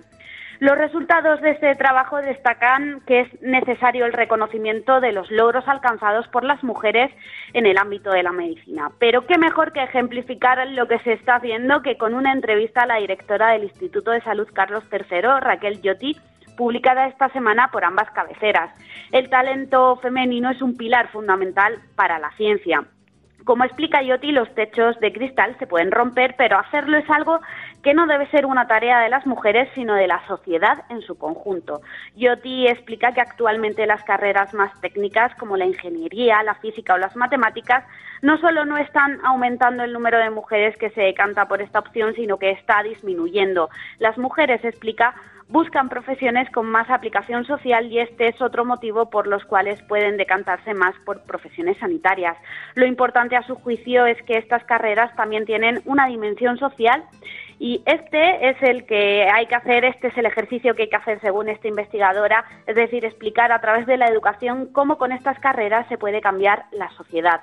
Cambiando de tercio, el Global publica también una entrevista con la presidenta del Consejo General de Colegios Oficiales de Dietistas y Nutricionistas, Alma Palau, que explica los retos de la profesión que acaba de aprobar sus estatutos de organización. Palau indica que uno de los objetivos del Consejo es la unidad profesional apoyando y respaldando todas las iniciativas que se realizan desde los colegios autonómicos. Por ello, avanzar en el reconocimiento de la profesión también es clave. El Consejo demanda la presencia del dietista nutricionista en los centros de atención primaria para trabajar en la prevención y tratamiento de ciertas patologías, ya que, como indica Palau, son profesionales capacitados. Terminamos con hepatitis C. Gaceta América explica el rol que juegan los médicos de atención primaria en el abordaje de la hepatitis C. Todavía quedan pacientes por diagnosticar de esta enfermedad y estos especialistas indican que la fórmula para dar salida a esta situación no es otra que promover un cribado poblacional en personas entre 30 y 70 años. Es preciso comenzar de manera progresiva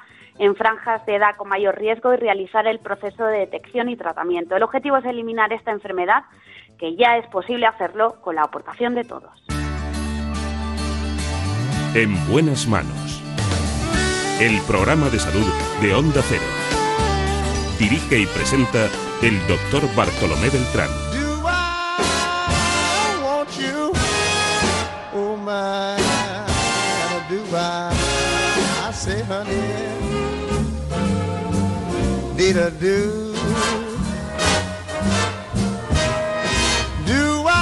Seguimos con los mismos especialistas.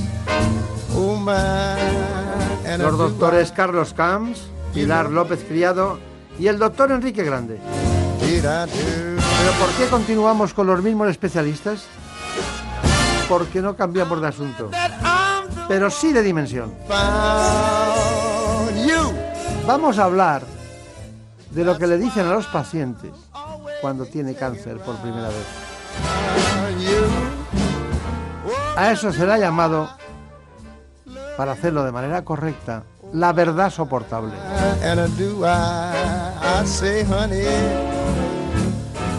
Porque hay verdades que se pueden transformar en insoportables. Acompañar al paciente en ese diagnóstico supone manejar la verdad soportable.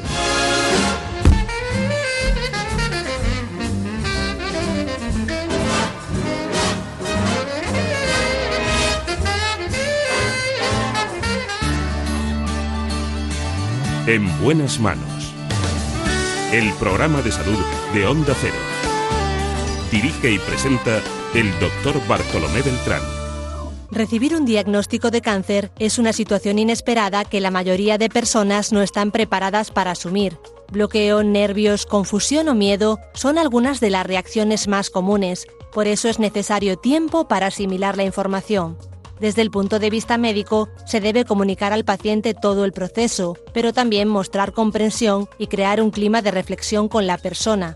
Cómo se transmita la información es importante para que el paciente comprenda su enfermedad lo mejor posible y la entienda de manera paulatina. Además, se debe establecer una relación médico-paciente basada en la confianza, para ayudar a la persona a convivir con la patología y que asuma la situación en la que se encuentra. Acudir acompañado, anotar las dudas que puedan surgir y preguntar las cuestiones que no se entiendan son algunos de los consejos que ofrecen los oncólogos para una mejor comprensión en el momento del diagnóstico. En cierta ocasión fui a una exposición ante gerentes de hospital y pusieron el caso de cómo se comunicaba un paciente con cáncer, cómo se le comunica. Y salió un vídeo y de repente el médico estuvo como cinco minutos sin mirar a los ojos al paciente. Y en ese momento yo, ya estaba, antes de que nadie haya dicho, yo ya estaba pensando, ya lo ha perdido. O sea, ya ha perdido al paciente, ya no, nunca será suyo. Porque quería, si alguien te mira el, lenguaje no verbal, el tacto, la mirada, la comprensión, la misericordia, ¿dónde está todo eso? No? La familia, el levantarse. Entonces, me inquietó mucho este tema, el doctor Carlos sabe que siempre le hablo de este asunto y, me gustaría que lo tratáramos. Así que con el doctor Enrique Grande, con Pilar Criado y con el doctor Carlos vamos a tratar este tema. Les he pedido por favor que se quedaran hoy aquí y vamos a hacerlo. He preguntado a compañeros suyos, entre ellos estaba el doctor Enrique Grande, eh, y pedí que me dijeran qué pensaban de este asunto en un, en un, congreso, me parece que fue en Valencia que estaba usted, o en Madrid, un congreso sobre la Fundación ECO, ¿no? ¿Qué tal va, por cierto? Muy bien, estupendamente. Estamos haciendo cosas, yo creo que muy interesantes para los pacientes. Está bien. Están, están, están todos ahí, ¿no? me refiero a los clásicos, ¿no? los, clásicos todos, sí. Los jóvenes incorporándolos, sí. Eso está bien, eso está bien. Bueno, pues eh, sobre la verdad soportable estuvo el doctor Enrique Grande, Mariana Provencio, eh, Javier Román e incluso Javier Cortés, que nos ha hablado mucho en este espacio sobre cáncer de mama. Vamos con ellos. La verdad soportable es la rigurosidad de lo que tienes que contarle al paciente, que tiene un tumor, un cáncer, que ese cáncer está diseminado, que ese cáncer está afectando a determinados órganos. Esto que es tan crudo es un derecho del paciente el escucharlo. Eso es lo que se llama verdad soportable. El problema es cómo transmitir esa información. Sin empatía, sin una relación de confianza entre las dos partes, entre el médico y el paciente, es imposible. No se le puede avasallar a la gente de buenas a primeras y abrumarle con datos y, hundirle en la miseria, porque eso tampoco es... Eh, no hay que ocultar la verdad, pero hay que hacerla soportable y adaptable a la situación en cada momento. Es muy importante saber cómo es el paciente, ¿no? cuál es su nivel cultural, cuál es su capacidad de resistencia a una muy mala noticia, eh, cuál es su apoyo psicosocial. Eh, es muy importante todas esas variables para de alguna forma hacer un traje a medida. Al paciente nunca se le puede mentir, pero no hay que decirle lo que no quiere saber. El paciente pregunta. Y dos, el vaso nunca está lleno o está vacío, nunca. Nunca. Hay dos formas de enfrentarse a la realidad viendo la parte vacía viendo la parte llena. Yo creo que con realismo, con, eh, siempre con la verdad por delante, pero con positividad, con optimismo. Un vaso siempre tiene algo de agua y esa agua hay que beberla. Muy bien. Estos, estos eh, médicos madrileños que han vivido en Barcelona son muy contundentes, ¿eh? como el doctor Costés, ¿eh? son muy vehementes en sus planteamientos, siempre lo ha sido. Su amigo, su amigo. Es amigo mío. Sí, sí, su amigo. Bueno, ¿qué me dice, doctor Camps? Bueno, el, el, tema, este es un tema muy difícil porque, porque uno sale de la facultad y nadie le explica hacer esto bien. y tienes que aprenderlo eh, a costa de, muchas heridas y muchas batallas tuyas y de los propios pacientes, la verdad.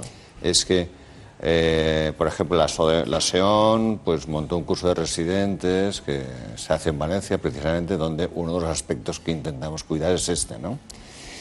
Y la información ha ido pasando desde el silencio absoluto, eh, no decir nunca la verdad, hasta también hay modelos muy norteamericanos donde lo importante es la verdad absoluta y donde se lanzan cifras.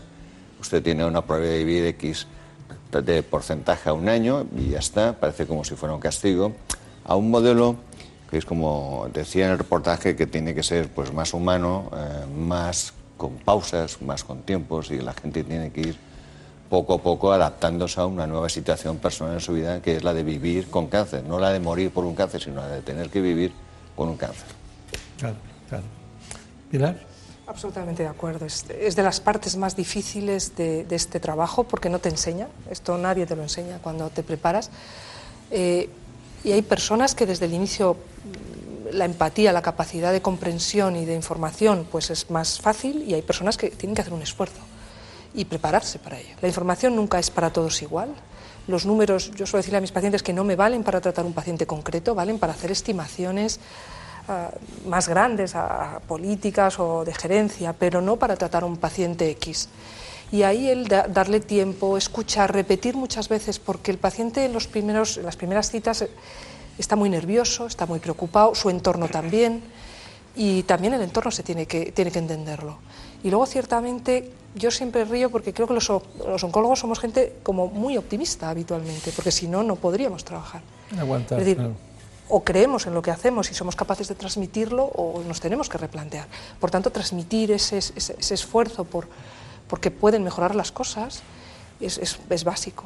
Tenemos eh, para volver a de la vejiga, ¿qué quería decir? ¿Hay algo especial de la vejiga que decir? De la vejiga, pues que a, la chita callando, ¿no? que se dice, es el cuarto tumor más frecuente en varones.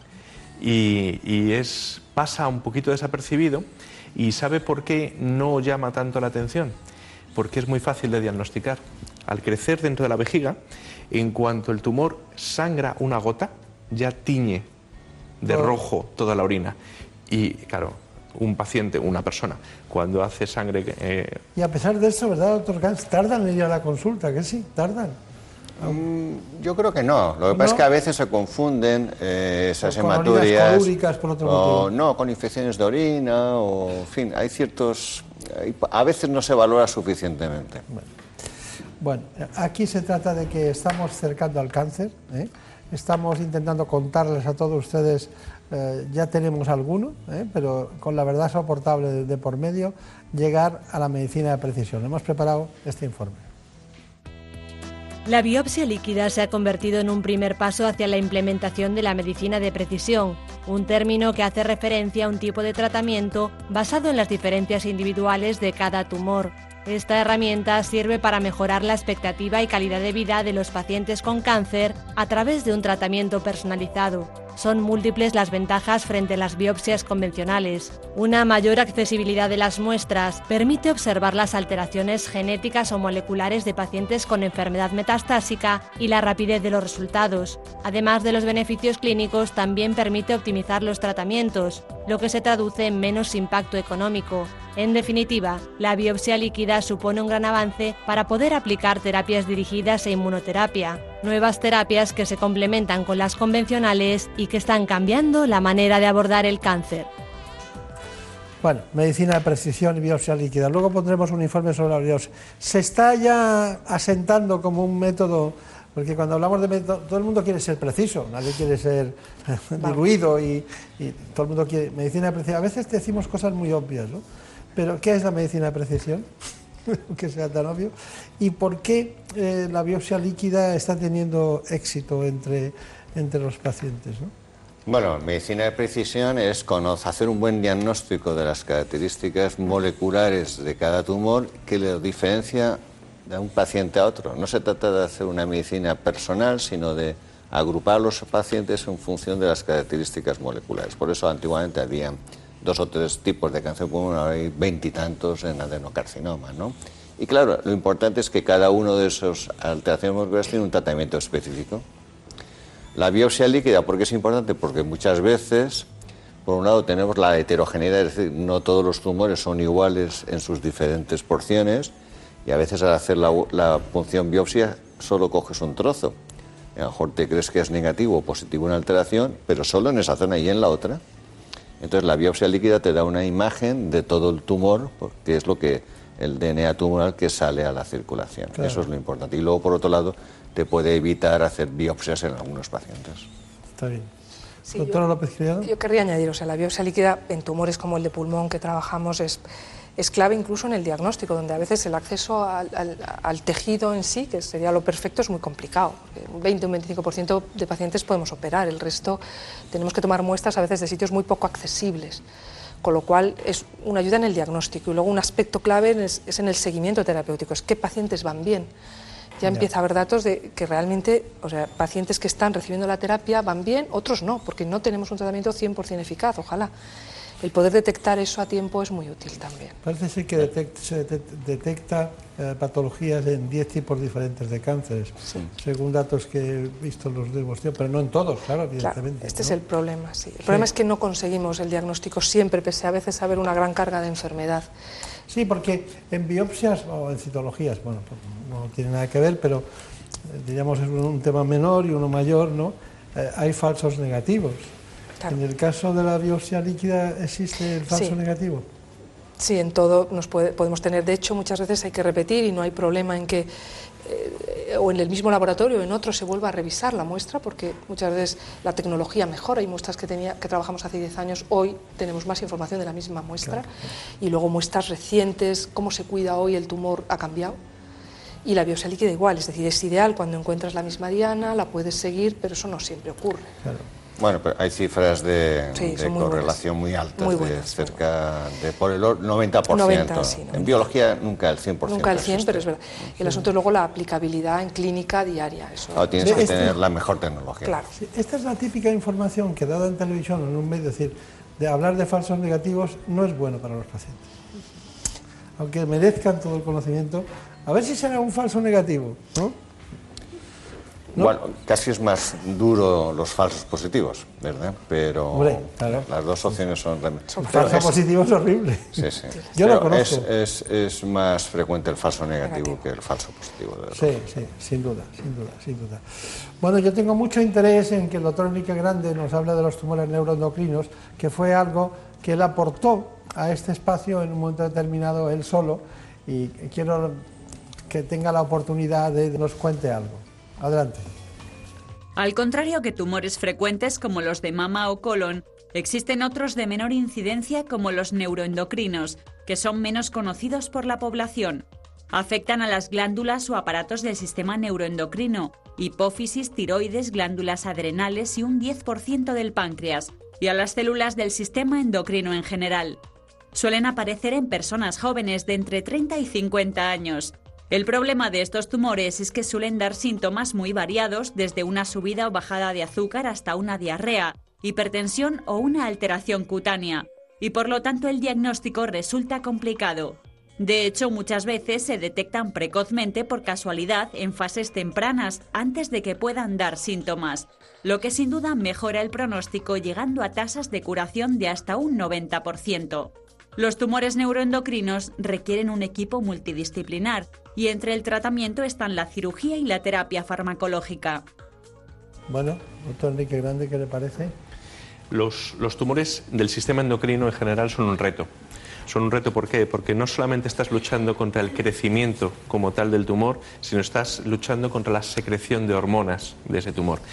Por lo tanto, es un paradigma de cómo abordar al paciente desde distintos especialistas, todos juntos, trabajando por el paciente. Hay que controlar los síntomas, hay que controlar el crecimiento del tumor, hay que saber evaluar radiológicamente la enfermedad. Tienes que tener un patólogo que te defina, que te caracterice muy bien esa enfermedad. O sea, es un paradigma de, manejo. Desde el punto de vista del oncólogo médico es, no voy a decir que sea divertido, pero es interesante porque está luchando por acotar el tema ¿no? y buscar dónde está. ¿Dónde son, ¿Cuáles son los más frecuentes? Eh, hombre, el tiroides Es el cáncer de tiroides es el tumor endocrino más frecuente. ¿Por qué se da más en mujeres el tiroides? Eh, se desasocia, o sea, de hecho, tres de, de cada cuatro pacientes, tres son mujeres con cáncer de tiroides. Encima suelen ser mujeres de, de edad joven y se asocia a déficit de yodo normalmente. Claro. ¿Y el siguiente? El siguiente son los tumores neuroendocrinos que están muy eh, extensamente distribuidos en el cuerpo. Los hay desde el pulmón, en todo el intestino, en el páncreas, pero prácticamente en todos los órganos tenemos células neuroendocrinas. Ha dicho intestino, ¿eh? que, que, quede claro que ahí puede haber tumores neuroendocrinos en el intestino. ¿eh? Sí, eh, es muy fácil. El movimiento intestinal, esa, la digestión que se, suele, Sí. que se suele llamar, pues está producida por pequeñas liberaciones de pequeñas hormonas que a lo largo del tubo digestivo van haciendo que los músculos que rodean ese tubo vayan funcionando y vayan expulsando el bolo alimenticio. Claro. Bueno, pues nos hemos quedado tranquilos con los tumores neuroendocrinos, ya, hemos, ya conocemos una parte más que no es muy frecuente, siempre estamos con pulmón, mama, renal. Bueno, yo quiero repetir, para que todos ustedes lo, conozcan bien, el concepto que se ha dado aquí y han matizado la doctora Pilar Criado y López Criado y además el doctor Camps, que es el caso de la biopsia líquida. Según un estudio presentado en la reunión anual de la Sociedad Americana de Oncología Clínica, ASCO, la biopsia líquida detecta indicios en 10 tipos diferentes de cáncer con una fiabilidad media superior al 50%. En la investigación llevada a cabo han participado 1.600 pacientes adultos, de los que la mitad no tenían cáncer y la otra mitad acababan de ser diagnosticados. Los mejores resultados de este test lo obtuvieron los casos de cáncer de ovario y páncreas, con una fiabilidad del 90 y el 80%. El índice de detección del cáncer de hígado y de vesícula biliar fue del 80. Sin embargo, los cánceres más difíciles de diagnosticar mediante la biopsia líquida fueron los de estómago, útero y próstata. Otros tipos de tumores que también lograron ser detectados mediante la biopsia líquida fueron linfomas, mielomas, cáncer de mama triple negativo, pulmón, cerebro y esófago. Es evidente que la biopsia líquida ha llegado para quedarse y va a permitir el seguimiento del paciente y un tratamiento más personalizado. Bueno, últimos avances en el concepto de la- del diagnóstico. Pasamos al, tratamiento.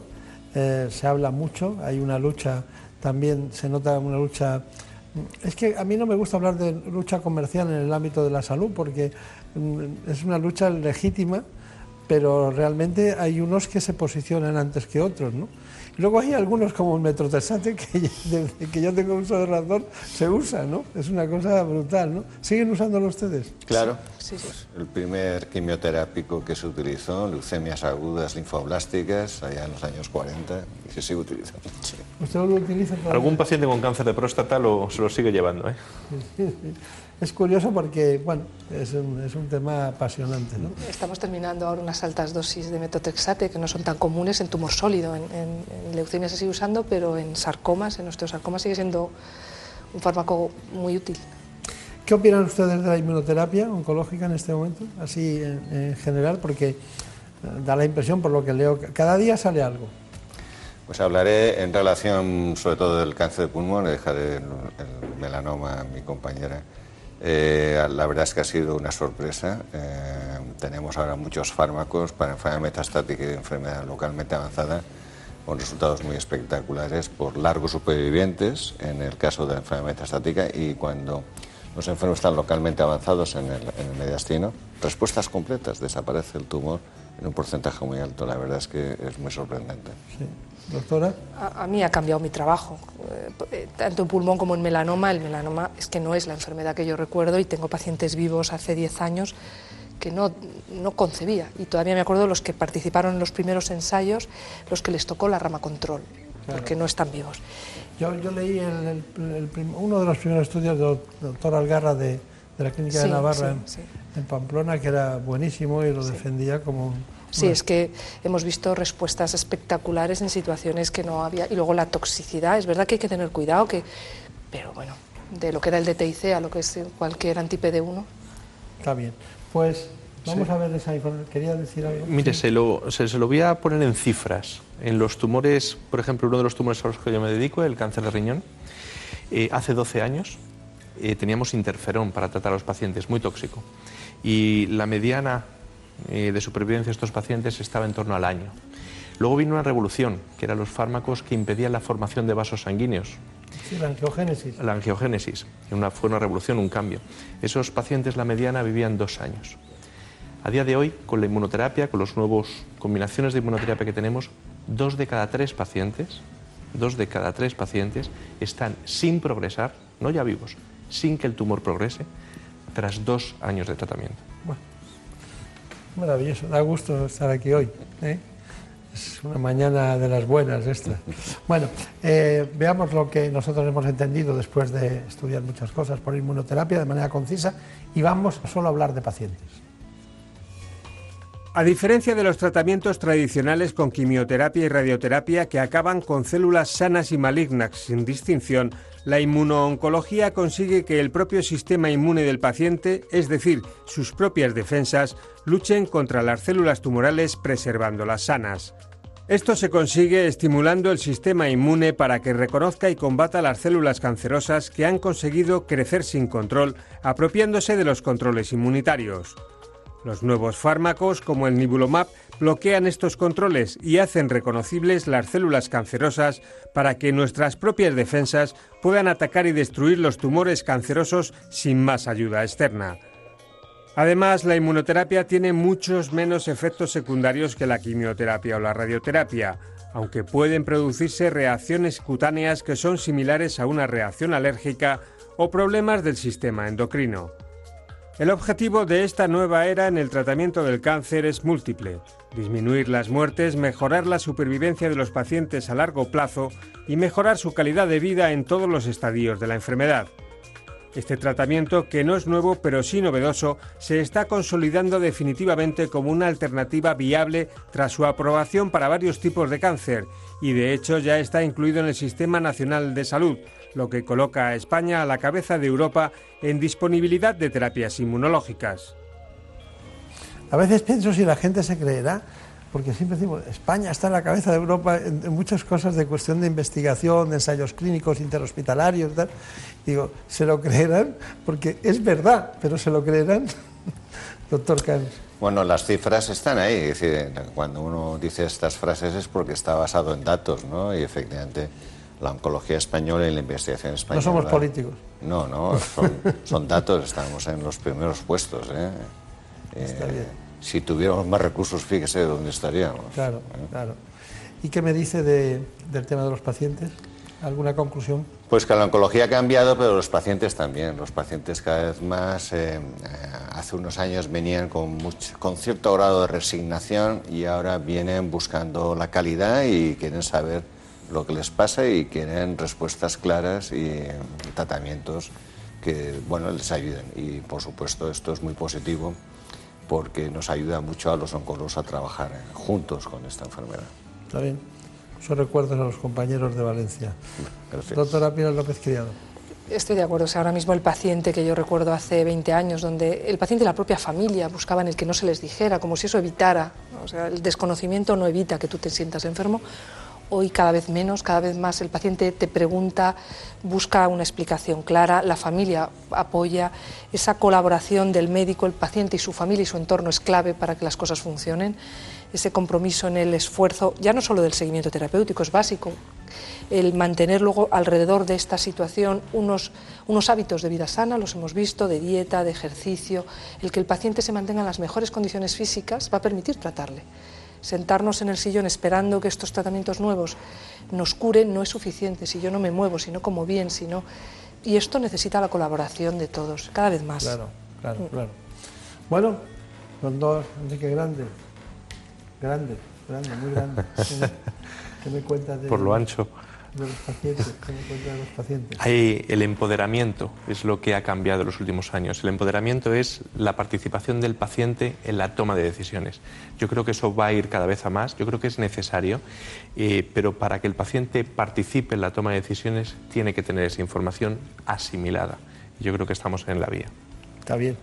Bueno, pues al margen de que la doctora Pilar López Criado se vaya a Valencia o a Constantinopla o, o a Londres o Estados Unidos, que sepan los tres que esta es su casa y estaremos encantados. He sido muy feliz con este espacio eh, en todos los sentidos. Muchas gracias de verdad. Gracias. Y a todos ustedes indicarles que nos gustaría que no existiera el cáncer, pero existe. En buenas manos. el programa de salud de Onda Cero. Dirige y presenta el doctor Bartolomé Beltrán.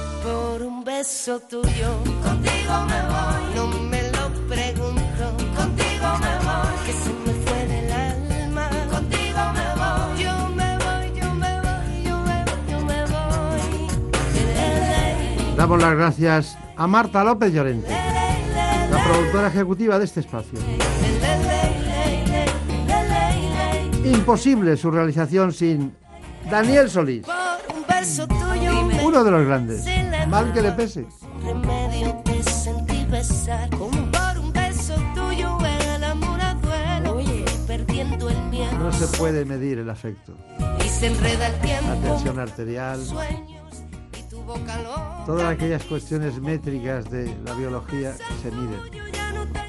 Pero el afecto no. Uno de los grandes, Daniel Solís. Contigo me voy. No juegues conmigo. Contigo me voy. Quédate esta noche. Contigo me voy. Conmigo, conmigo, conmigo. Ay, por un Bueno, ya saben ustedes que nos encanta seguir, seguiríamos toda la mañana, pero hoy es un día muy especial. Les dejo con los servicios informativos. Nuestros compañeros les contarán la última hora que ha ocurrido en España y en el mundo. Por un beso tuyo, contigo me voy. No me lo pregunto. Bueno, les dejamos, seguiremos hablando de salud como siempre la semana que viene, pero ya saben, les recuerdo que a las 9 de la mañana les espero en ¿Qué me pasa, doctor? El programa de salud de la sexta. Por un beso tuyo, contigo me voy. No me lo pregunto, contigo me voy. Que se me